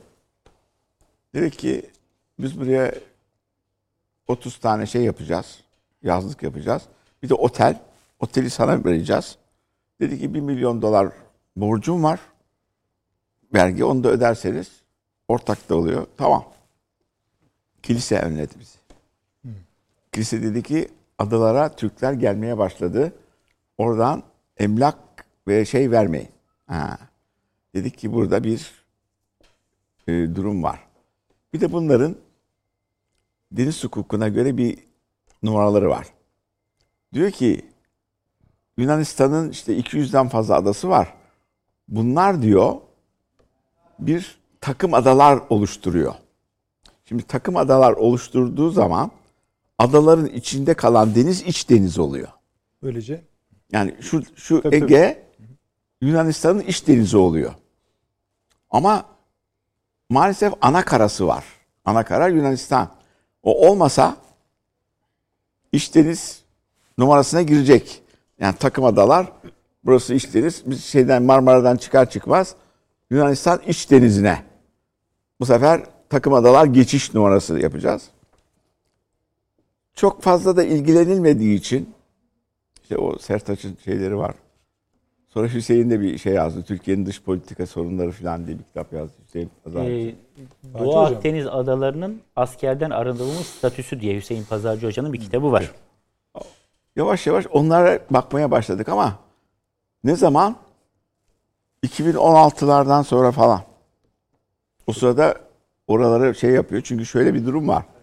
Eğer adacığa geçen demin e, Çağrı Hoca söyledi. Adacığın kara suyu, deniz alanları olmaz. Ama üzerinde bir ekonomik yaşam olduğu zaman o ada oluyor, onun kara suları oluyor. Böylece 10-15 adayı bize yakın, kendilerinin civarında olan böyle ufak tefek yerleşimlerle bunu da nereden arakladılar diye baktık. Kanada'nın 20 mil açığında bizim büyük ada kadar bir Pokemon Fransız adası var. Kanada'dan deniz alanları istemişler. Kanada itiraz etmiş demiş ki bu Meis Adası'ndan da küçük. Bu adanın demiş deniz alanı ne olacak koskoca Kanada ülkesinin yanında. Fakat Adalet Divanı'na gitmişler. Bu Pokemon Adası'na 112 mil 20 mil genişliğinde bir deniz alanı vermiş. O tarafa da bir kara suyu vermiş. Bunu örnek gösteriyorlar Meis'te. Biz de diyoruz ki hayır. Bakın dar denizlerde 200 mil olması lazım. Yani münhasır ekonomik bölge peşinden kıta sahanlığının ne İtalya ile Yunanistan arasında Adriyatik'te ne bizim burada 200 millik mesafe yok. O zaman deniz hukuku diyor ki bunu karşılıklı görüşmelerle çözeceksiniz diyor. Resmi yazı bu. Tamam da nasıl? Ha, bu da diyor ki hayır. Uluslararası Adalet Divanı'na gidelim. Niye? Oradaki ekip Avrupalı ve Amerikalı. Bizi orada idare edecekler. Musul'u da öyle kaybettik zaten. Uluslararası Adalet Divanı'na gidelim. Hayır otur görüş. Gittik bu Yunanistan parlamentosunda bir konuşma yapmıştık. İlber Ortaylı da vardı. Ben Acıya, Aegean Polis diye bir konuşma yaptım. Dedim ki bu Ege bölgesini Türkiye'nin ve Yunanistan'ın bir turizm bölgesi haline getirelim. Turizm tesisleri kuralım. Adalar madalar siz işte Avrupa'dan turistler geliyor bize kadar da geliyorlar. Biz de Asya'dan turist getirelim. O zaman da 400 milyar borcu vardı. Hala borcu vardı. Böyle dedim. Turizm de borcunuzu kalkıştırır. Şak şak şak şak. 2010'lar.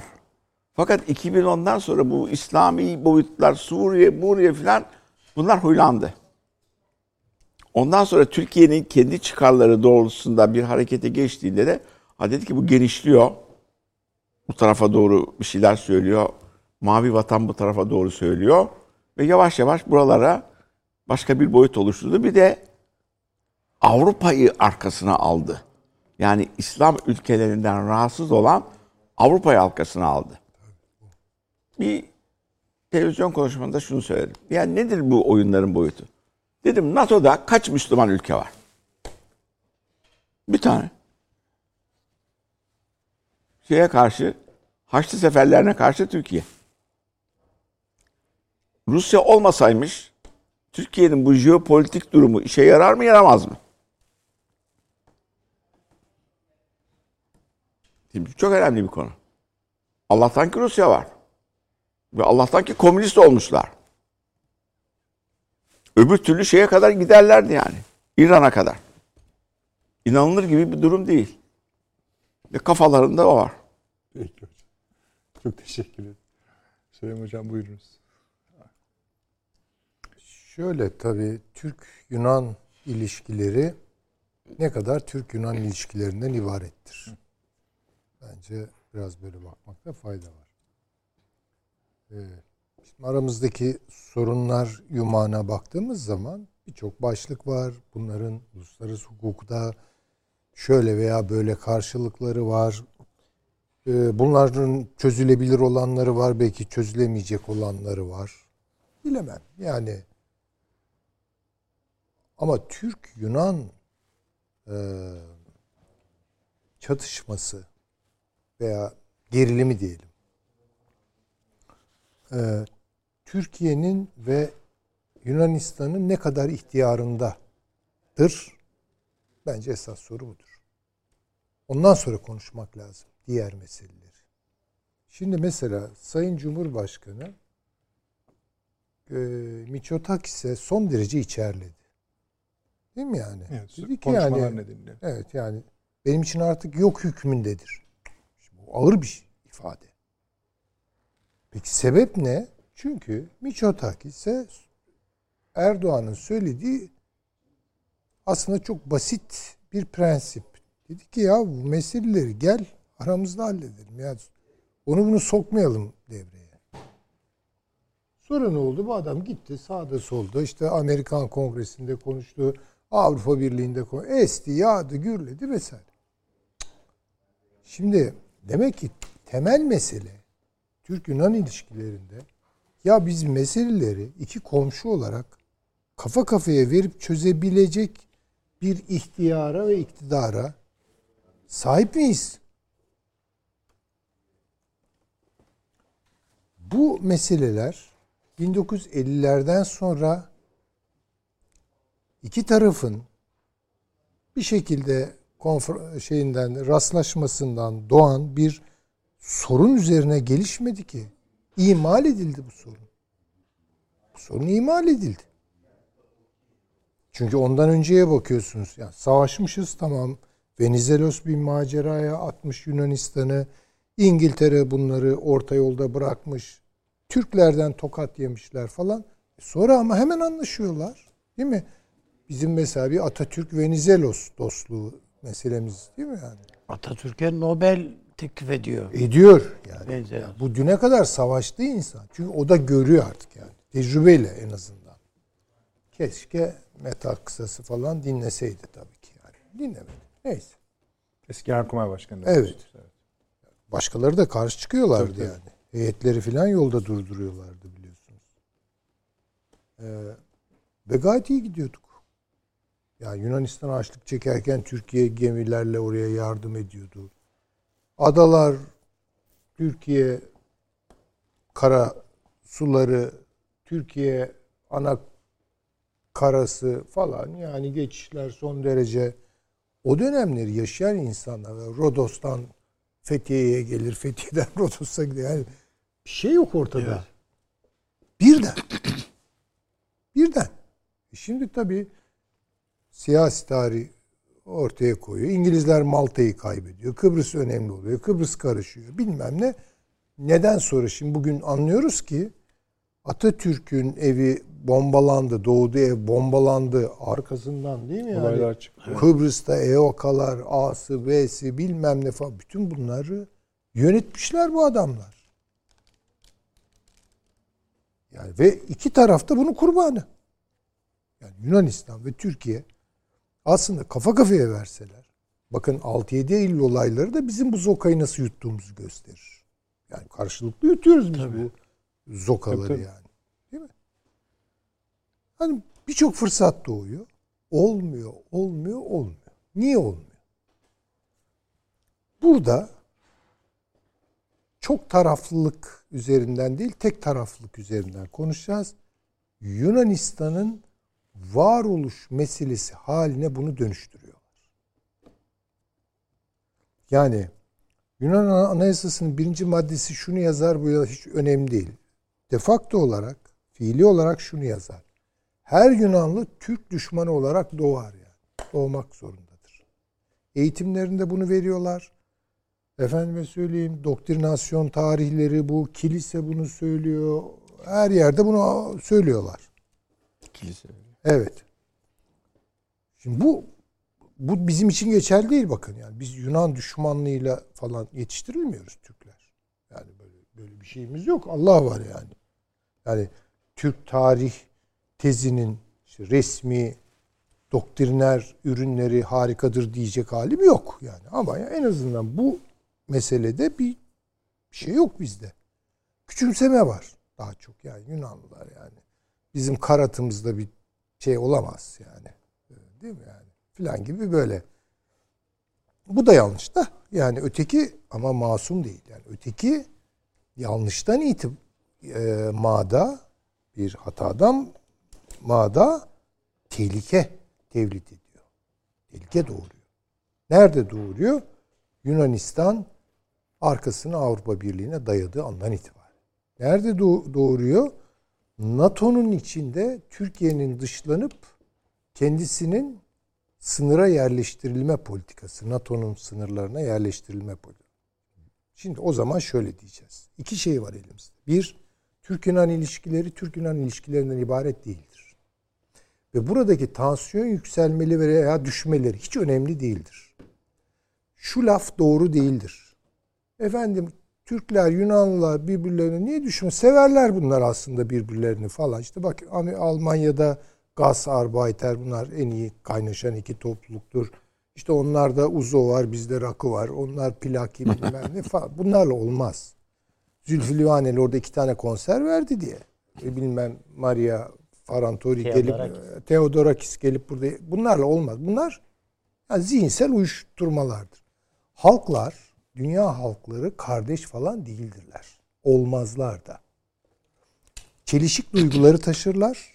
Dönemsel olarak bir tanesi baskın çıkarılır. Ve bunu siyaset manipüle eder.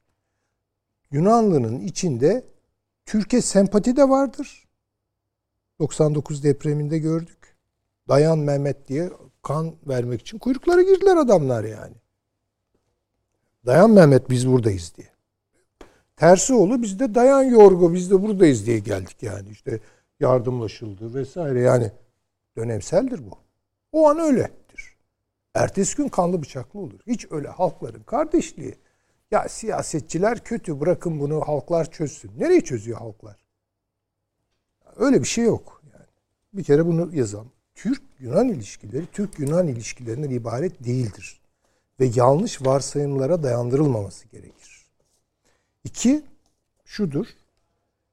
Türk-Yunan ilişkilerinin yükselen tansiyonlarını 80'lerde konuşmak başka bir iştir. Mesela Kardak ki savaşın beşiğine geldi. Veya 90'larda konuşmak. Hatta 2000'lerin başında konuşmak. Ama 2020'lerde konuşmak çok başka bir şeydir. O ezberler üzerine herhangi bir analiz yapılamaz. Çünkü burada çok değişik bir konjonktüre oturuyor. Nedir o? Mitsotakis'in kongrede yaptığı konuşmadır. Güzel. Ne diyor orada? İki tane şer odağı. Açık söylemiyor tabi. İma ediyor. Arkasında ne olduğunu biz biliyoruz.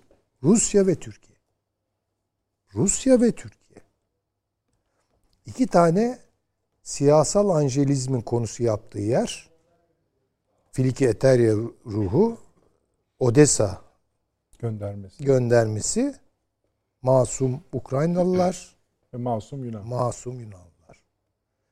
Ukraynalılar kimden muzdaripmiş? O berbat emperyal çarlıktan ve onun uzantısı. Biz Otoman. Osmanlılar. Şimdi burada bir sınır çiziliyor. Artık bu Ege'de şu olmuş. Yaşayın çok doğru. Bu, bu hayır hiç önemli değil. Ya bu önemli de tek başına önemli. Şimdi bu, budur burada nasıl bir bakış, nasıl bir siyaset geliştirilecek veya Yunanistan'da ne bekliyoruz? Neler yapabilir? Eskiden ne olurdu? İt olurdu. Hadi biraz işler büyürdü, botlar çıkardı, yan yana gelindirdi, kafa kafaya falan. Amerika yani Amerika şöyle bakıyor ya Yunanistan tamam yani hatırı sayılır bir Yunan nüfus var. Türkler de Müslüman yani çok sevimli değil ama çok stratejik önemi var. Yapmayın veya bazen birini şımartıp öbürüne falan kullanıyorlardı bu işleri. Belli bir denge. Şimdi böyle bir denge umudu yok. Türkiye Yunanistan arasındaki gerilimde birilerinin ya yapmayın arkadaşlar ikimiz de siyaset kardeşiyiz veya aynı kamptayız diyecek kimse yok. Şekilde var. İkimiz de NATO ülke. Hiç işlemez bu. Bu işlemez. Bu çok tehlikeli bir gidiş. Ben bunu söylüyorum. Yani daha da ileri konuşacağım. Bunu bilmiyorum. Belki biraz da cüret etmiş olacağım ama bağışlayın. Söylemekten alıkoyamıyorum. Türk-Yunan Savaşı'na her zaman olduğundan daha yakınız. Her zaman olduğundan daha yakınız. Bunu böyle görelim. Görelim. Bakalım Avni Bey nasıl görüyor? Yani e, son cümlesine katılıyorum hocam. Ee, şöyle söyleyeyim. Yani İttihat Terakki bizi kendimize düşman hale getirdiydi. Yani Bulgarlar Osmanlı padişahına karşı ayaklanıyor. Bizimkilerle birlikte yani. Bizim İttihat Terakkiçilerle birlikte. Yunanlılar öyle. Yani birlikte Osmanlı'ya karşı savaş verdiler bunlar. Yani Edirne'yi şey kurtarınca efendim keşke e, Enver kurtarmasaydı diyecek kadar da şeyiz yani. Bu, bu tür şeyler var. Ama sonradan bu Yunanlılar e, farklı bir kulvarda artık mücadele ettiler. Ve bunların esas milliyetçilik damarının dayandığı yer kilise. Yani onun dışında bir milliyetçilik şeylerinin esası yok. Bizde öyle değil. Biz işte Orta Asya diyoruz. Efendim Ergenekon diyoruz. Yok bilmem ne diyoruz. İşte Oğuz boyu bilmem ne filan.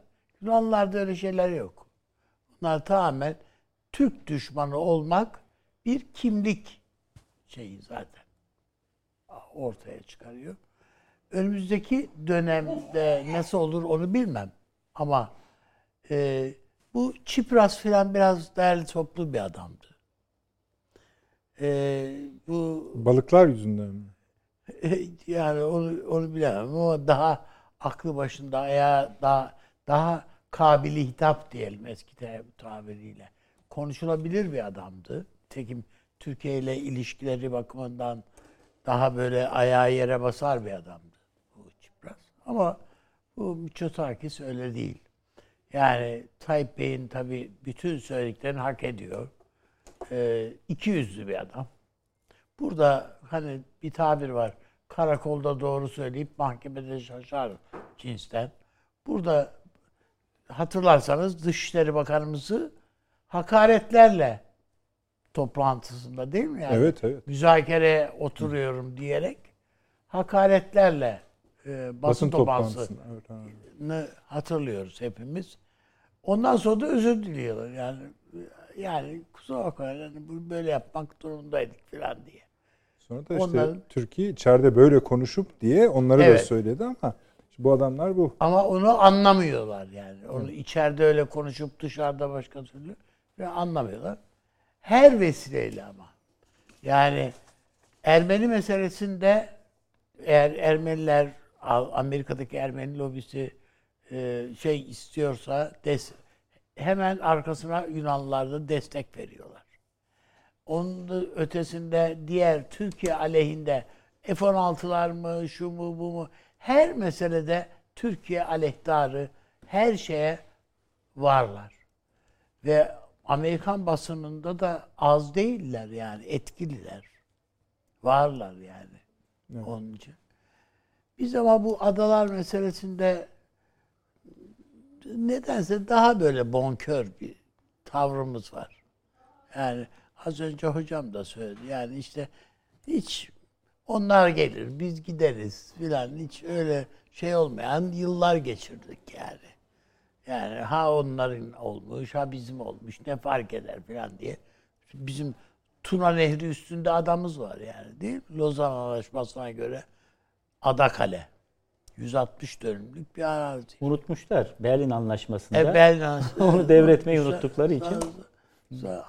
Kaymakam tayin ediyordu, ediyorduk 1965'e kadar. Kaymakam tayin ediyoruz. Sonra Süleyman Demirel demiş ki ya verin Romanya'ya gitsin demiş. Ya biz de ondan uğraşacağız? Bin Türk vatandaşı yaşıyor adada. Onun için yani bize biz biraz böyle yani adalar konusunda çok yani başımıza dert olmasın diye Ege adalarına da biz böyle İkinci Dünya Savaşı sonrasında ne kadar doğru bilmem ama yani bu İsmet Paşa'ya İtalyanlar teklif ettiği vakit aman ha bunları bir de savunmak falan bizim için çok şey sıkıntılı olur falan diyerek Ankara uzak durmuş bu işlere falan. Yani öyle diye bakmışız. Bunların bir yarın öbür gün işte kıta sahanlığıydı. İşte hani sular, kara sularının veya kıta sahanlığının vatana dahil olduğu bilinci bizde daha yeni. Mavi vatan falan diye daha yeniyle bunları öğreniyoruz yani. Bizde deniz hiçbir zaman vatana dahil değil yani. Hariç bir şey yok. ıslanıyoruz, işte yüzüyoruz falan. Onu bile yüzmeyi bile sonradan öğrendik. Yani düşünün Timur İzmir'e gelip e, işte İzmir'i fethettiği vakit yani soruyorlar bu bu balığın adı ne? İşte torik diyor. Bu balığın adı ne? İşte çipra diyor filan. Bunun ne? Vallahi adı yok siz koyun diyorlar. Onun için bir takım balıkların adları bizim karada yaşayan hayvanların adlarını vermişti Timur.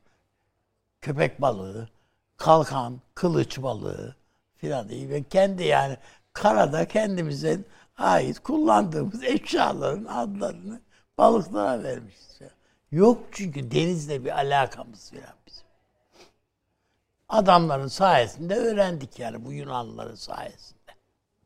Kardak, mardak falan filan yani. Bize. Ya Kardak krizi sırasında e, yani alay ediyordu bizim basının bir kısmı. Yani üzerinde böyle işte böyle demin hocam söyledi ya yani böyle Keçilerin keçilerin yaşadığı ada yüzünden savaş çıkarıyordu bu bunlar diye filan.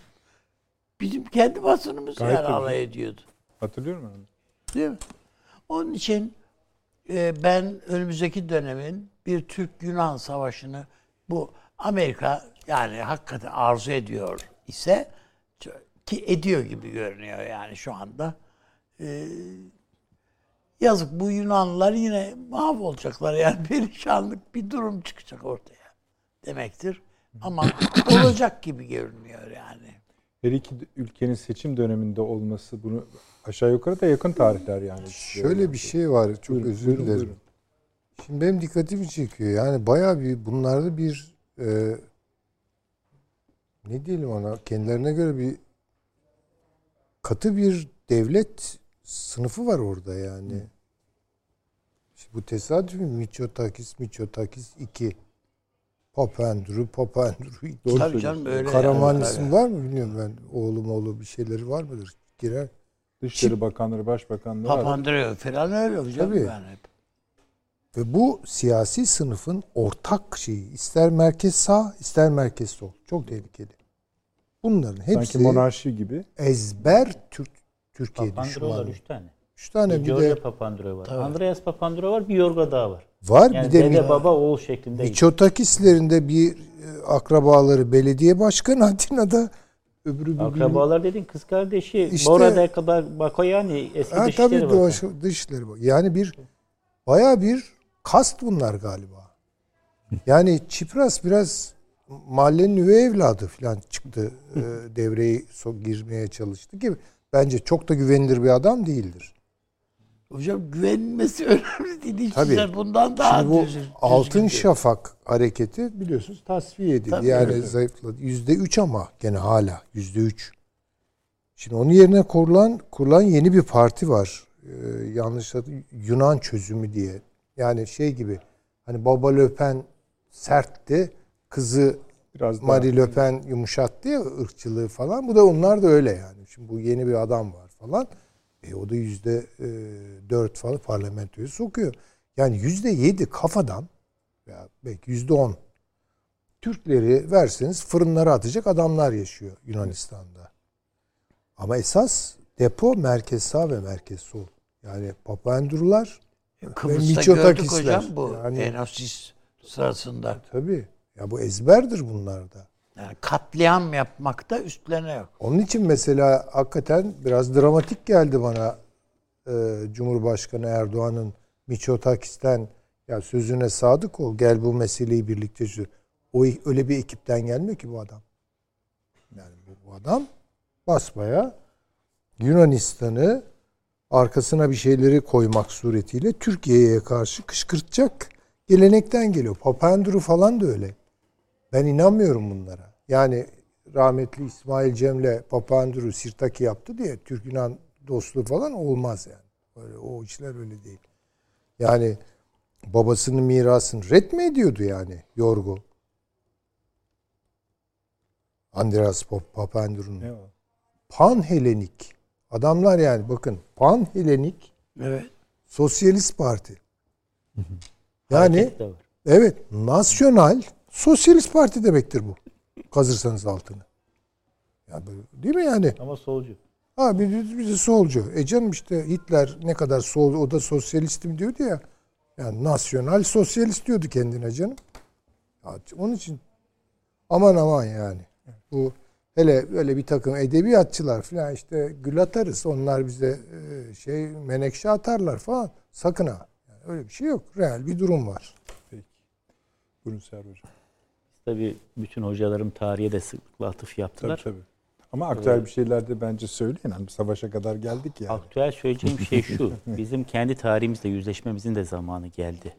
Evet. Yani Bravo. bu hadise bu durumdaysa bizim bunda çok büyük kabahatimiz. var. Bravo. Nedir Tam bu. Tamam. Yani kitabın ortasından konuşayım. Şimdi bizim başımız niye ikide bir bu adaların silahsızlandırılmasıyla ilgili veyahut askersizleştirilmesiyle ilgili derde giriyor? Tevfik Rüştü Aras diye bir biliyorsunuz Dışişleri Bakanımız. Montreux Anlaşması'nı imza ediyoruz. Tabii. Anlaşması'ndan sonra kalkıyor Türkiye Büyük Millet Meclisi'nde bir konuşma yapıyor. Diyor ki efendim diyor zaten Montreux Sözleşmesi'yle diyor Boğazlar artık Türk hakimiyetine geçtiğine göre ve gayri askeri statüsü kalkıp da Türk askeri burada hem Çanakkale Boğazı'nda hem İstanbul Boğazı'nda mevzi ve üst elde edebildiğine göre e, Boğaz ödü adalarını da Yunanlılar artık askerileştirebilirler. Bunu söylüyor bizim Dışişleri Bakanımız söylüyor. Niye? Çünkü işte müşterek İtalyan tehdidi falan algılıyoruz. İtalyanlar buradan girerse Yunanlılar da savunacak bizi zannediyor. Boğaza girerse İtalyan gemileri Yunanlar bizim yardımımıza gelecek Ya zannediyor. koskoca tarihçi Fuat Köprülü Türkiye'nin Kıbrıs diye bir meselesi yoktur demedi. Şimdi Ama o bunu aldılar defalarca Yunanlılar kullandı. Hatta ve hatta bununla ilgili yazmış olduğumuz notalar var. Roma Büyükelçiliğimiz vasıtasıyla İtalyan hükümetine filan verilen. Tamam mı? Çünkü İtalyanlar diyor ya siz böyle bir şey demiştiniz. Evet dedik kardeşim. Ha, bir de altını çiziyor. Tabii. Bunları bizim gözümüze soktu bunlar. Şimdi bunların hepsinin fırsat bu fırsat ortaya çıkması lazım. Ben buradan yine bütün samimiyetimle ifade ediyorum. Bizim harici arşivimizi Allah aşkına açın. Bak açın. Dünyada böyle bir devlet kalmadı. Dışişleri Bakanlığı açık olmayan. İsrail arşivi bile açık. Tamam mı? Amerikan arşivi açık. İngiliz arşivi açık. Efendim biz tasnif ettikçe nasıl tasnif edeceksin ya? 10 tane oraya emekli büyükelçiyi oturtmuşsun. Her biri günde 3 tane gizliliği kaldırıyor falan. 58 milyon belgeyi kaç yüzyılda açabilirsin? Bu döneme ilişkin en azından. Yani bu adalar nasıl bu hale geldi? Yazışmalar mesela şimdi az önce bahsedilen husus. Almanlar teklif etti mi etmedi mi? Ettiyse biz bunlara ne dedik? İtalyanlar evet. Ya Halbuki- Almanlar teklif etti Halbuki mi? daha da kritik olan varsa o sayfayı da geçiver. Açma yani. Ya niye açmasın açsın. Üzerinden 80 sene geçmiş ya. Niye açmıyoruz ya? Kimden neyi saklıyoruz? 80 sonra 80 Hayır sene neyi sonra başımıza saklıyoruz iş aç- Allah aşkına 1920'lerde 30'larda 40'larda olan bir hadiseyi biz kendi tarihimizi şayet hala başkalarının evrakından öğrenecek isek biz kalkıp Yunanlılara ne söyleyeceğiz ya? Evvela bir bakalım bir yüzleşelim bakalım. Gerçekten bunlar teklif edildi mi? Bunlar İtalyanlara mı aitti? Bize mi aitti? Belki de adamlar dedi ki ya biz bunları araştırdık bunlar sizinmiş. Gelin alın bunları dedi belki. Bilmiyorum. Ya da İtalyanlar böyle dedi. E bir evrak çıkartacaklarsa çıkarsınlar. Yunanlarla yapılan yazışmalar da zamanda bunlara ne dendi? Bir de kendi içimizdeki bir takım şeyleri ortaya çıkartmamız lazım. Şimdi 1999 değil mi? Öcalan'ın yakalanması. Evet. Şimdi bakın Kardak krizinden 1996'dan 1999'un Eylül'üne kadar. Birleşmiş Milletler Genel Kurulu'na kadar. Biz nasıl bir siyaset içerisindeyiz? Kardak krizi sonrası. Yunanistan Lavrion mülteci kampında PKK'lıları eğitiyor. Eğitiyor, mu? Evet. Eğitiyor. Bunları Yunan istihbaratı alıyor bir şekilde Suriye'ye, Beka Vadisi'ne taşıyor. Bunların Türkiye'ye karşı eylemlerini kışkırtıyor. Hatta ve hatta Türkiye'de Ege bölgemizdeki orman yangınlarının arkasında bunlar var. Bunlar yazılıp çizilmiyor muydu? Doğru. Yunanistan'ın milli mücadele sırasında yapmış olduğu insanlık dışı eylemlerle ilgili kitaplar yazılıyordu bütün dillerde. Bütün dünya kütüphanelerine gönderiliyordu.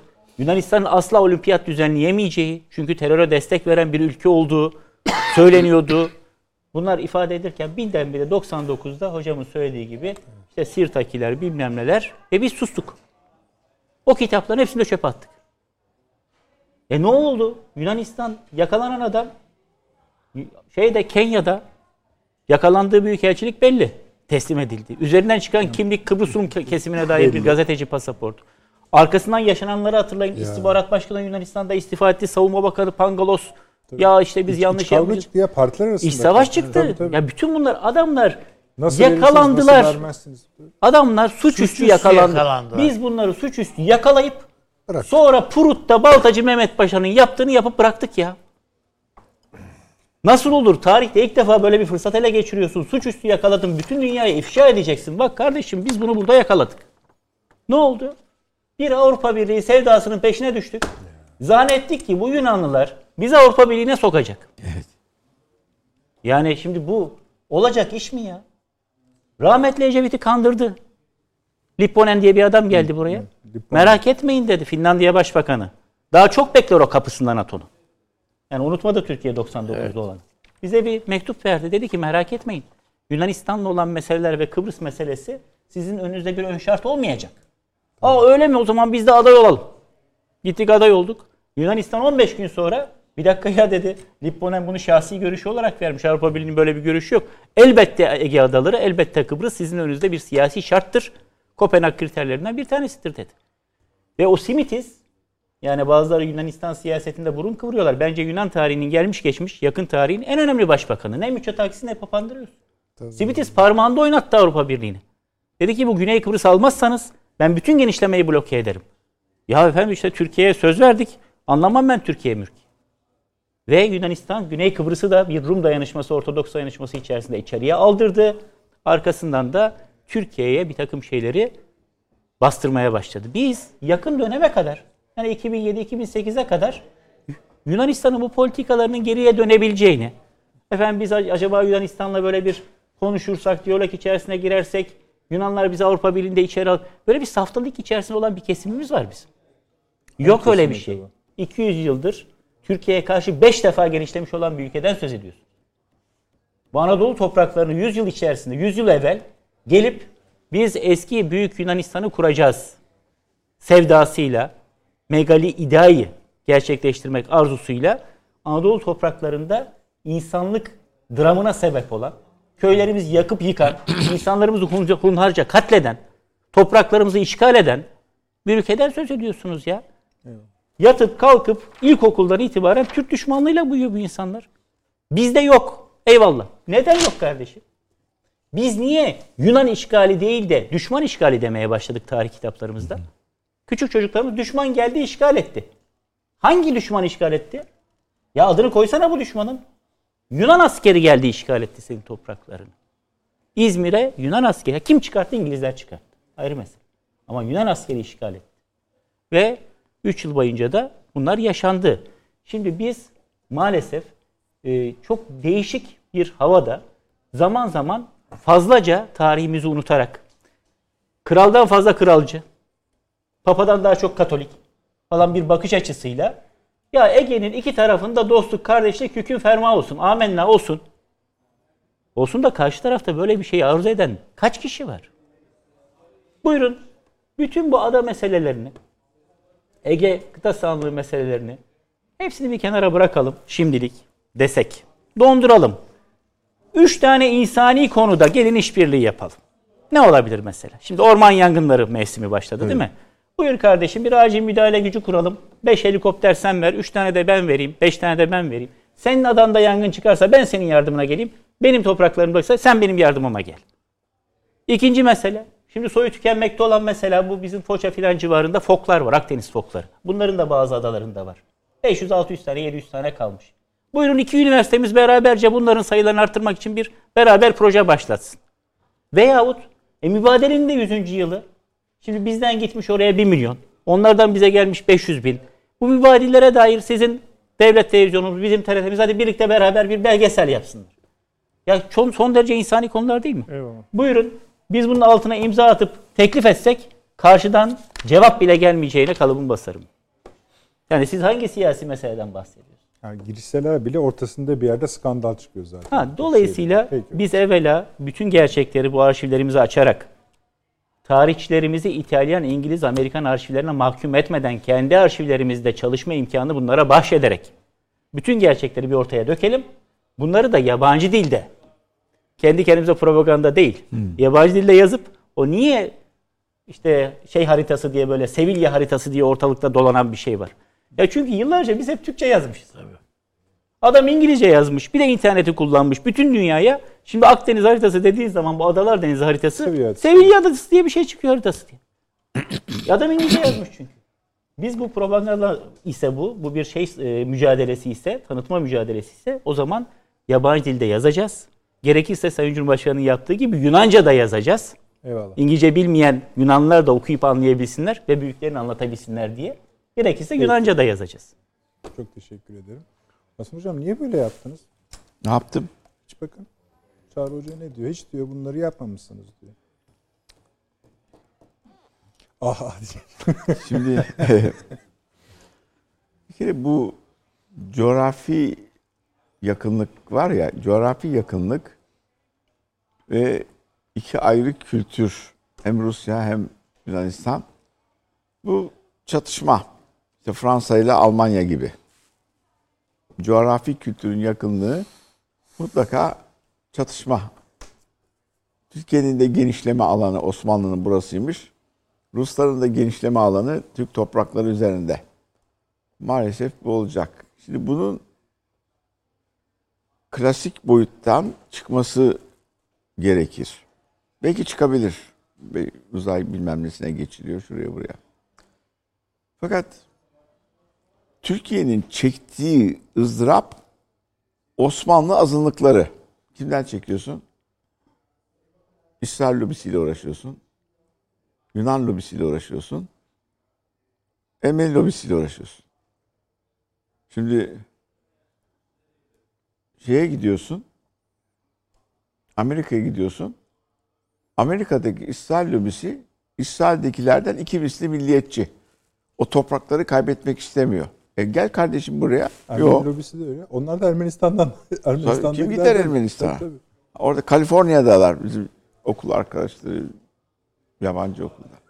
Ya şimdi bu sistemin yanlışlığı bu azınlıkları yeşertiyor. Ne zaman lazım oluyorlar ortaya çıkıyorlar. 24 Nisan'da Ermeni olayına hazırlanıyoruz. İşte diğer deniz olayları çıktığında bilmem ne falan. Bunlar da şimdi deniz konusundaki subaylarını Oxford Üniversitesi'nde yetiştiriyorlar. Bunun üzerine bizim deniz kuvvetleri de Galatasaray Üniversitesi'nin devletler hukuku kısmıyla ki nispeten kuvvetli bir kısım deniz mükemmelliyetinde ortak çalışma. Ama bu yeterli değil. Yani uluslararası alanda deniz konusunda e, propaganda bilmem ne yapacak olanları İngiltere'de yetiştiriyorlar. Bir de şu var. Bu Avrupa temelini, kültürünün temelini Yunanistan'da görüyor. Londra'ya gidiyorsun. Londra Üniversitesi, Oxford Üniversitesi'nde işte o eski Yunan mitoloji kahramanları veyahut eski düşünürlerinin şeyleri var. Onlar düşünüyor, biz düşünmüyormuş gibi. Tabii onu oradan başlatıyorlar. Çünkü Türkler çok daha evvelden bir sürü düşünürler yetiştirmişler, İbn Sina'lar yetiştirmişler, bizden öğrenmişler. Fakat onu öğreniyorlar. Mesela yakın zamanlara kadar, 1950'ye kadar e, Yunanca öğrenmek İngilizlerde böyle bir şeydi. Zaten o yüzden bu olayları desteklemişler. Ve oradan bir alan yaratmışlar. Bu bölgenin ortasında Liselerinde bile sınav var hocam. Evet, Yunanca kültür- sınavı vardı. boyutunu oluşturan Avrupa'nın temel kültürünü oluşturan yapı. Bunun üzerine bir de Hristiyanlığı eklemişler. Böyle bir toplum. Ve bu toplum Yunanistan Mitsotakis Rusya'yı düşman görüyor ama Yunan halkı Yunan, e, Rusya'yı seviyor. E Çünkü Kıbrıs'ta destekledi, diğer olaylarda destekledi. Bunlar Ortodoks. Yani, Yani kesimi düne kadar Rus oligarklarının. tabii o Mitsotakis bir uç tarafı. Amerika durumu içinde birdenbire çok Amerikanize numaralar çekmek durumda. Çünkü borçlar var, paralar var. Nereden Ne gelebilir? diyorlar? 400 milyar avro. Ha, oradan gelebilir. Şunlardan bunlardan. Ve maalesef Osmanlı azınlıkları Osmanlı'nın çevresinde. burada, arkada, aşağıda. Ve sistem oradan dönüyor. Ve nüfusları da çok dar. Ama Durum budur. maalesef batılı. Nedret Bey bir soruyla isterseniz Tabii. bağlayalım mı? Mesela Kısaca Yunanistan Başbakanı kalktı bir sabah. Tarihi de böyle bir tarihi güne mesela tesadüf ettirip kalktı dedi ki Amerika'da bizi destekliyor. Kara sularımızı 12 mile çıkarttı. Kasus belli. Değil mi? 96'da var olan bir şeyimiz var. O yüzden hocamın Evet. ikazı yerinde bir ikazdır. Çünkü bu adamların Yapacağız bütün, hazır- diyorlar bütün hocam. hazırlığı buna dönük gibi geliyor bana. Hocam daha yeni yani dün değil evvelsi gün yapılan açıklama e, ilk fırsatta 12 mile çıkaracağız diyor. Evet, tekraren söyleyelim 12 mil değil, 6 milin 1 santim üzerine çıkarsa kasus belli. Savaş Evet, nedir? o. Peki. Ha, çok teşekkür ediyorum. Eksik olmayınız. Avni abi çok sağ olun. Süleyman Hocam ağzınıza sağlık. Çağrı Hocam. Hasan Hocam eksik olmayınız. Size sağ olun. Süremizi aştık. Çok ikaz ediyor Reji efendim.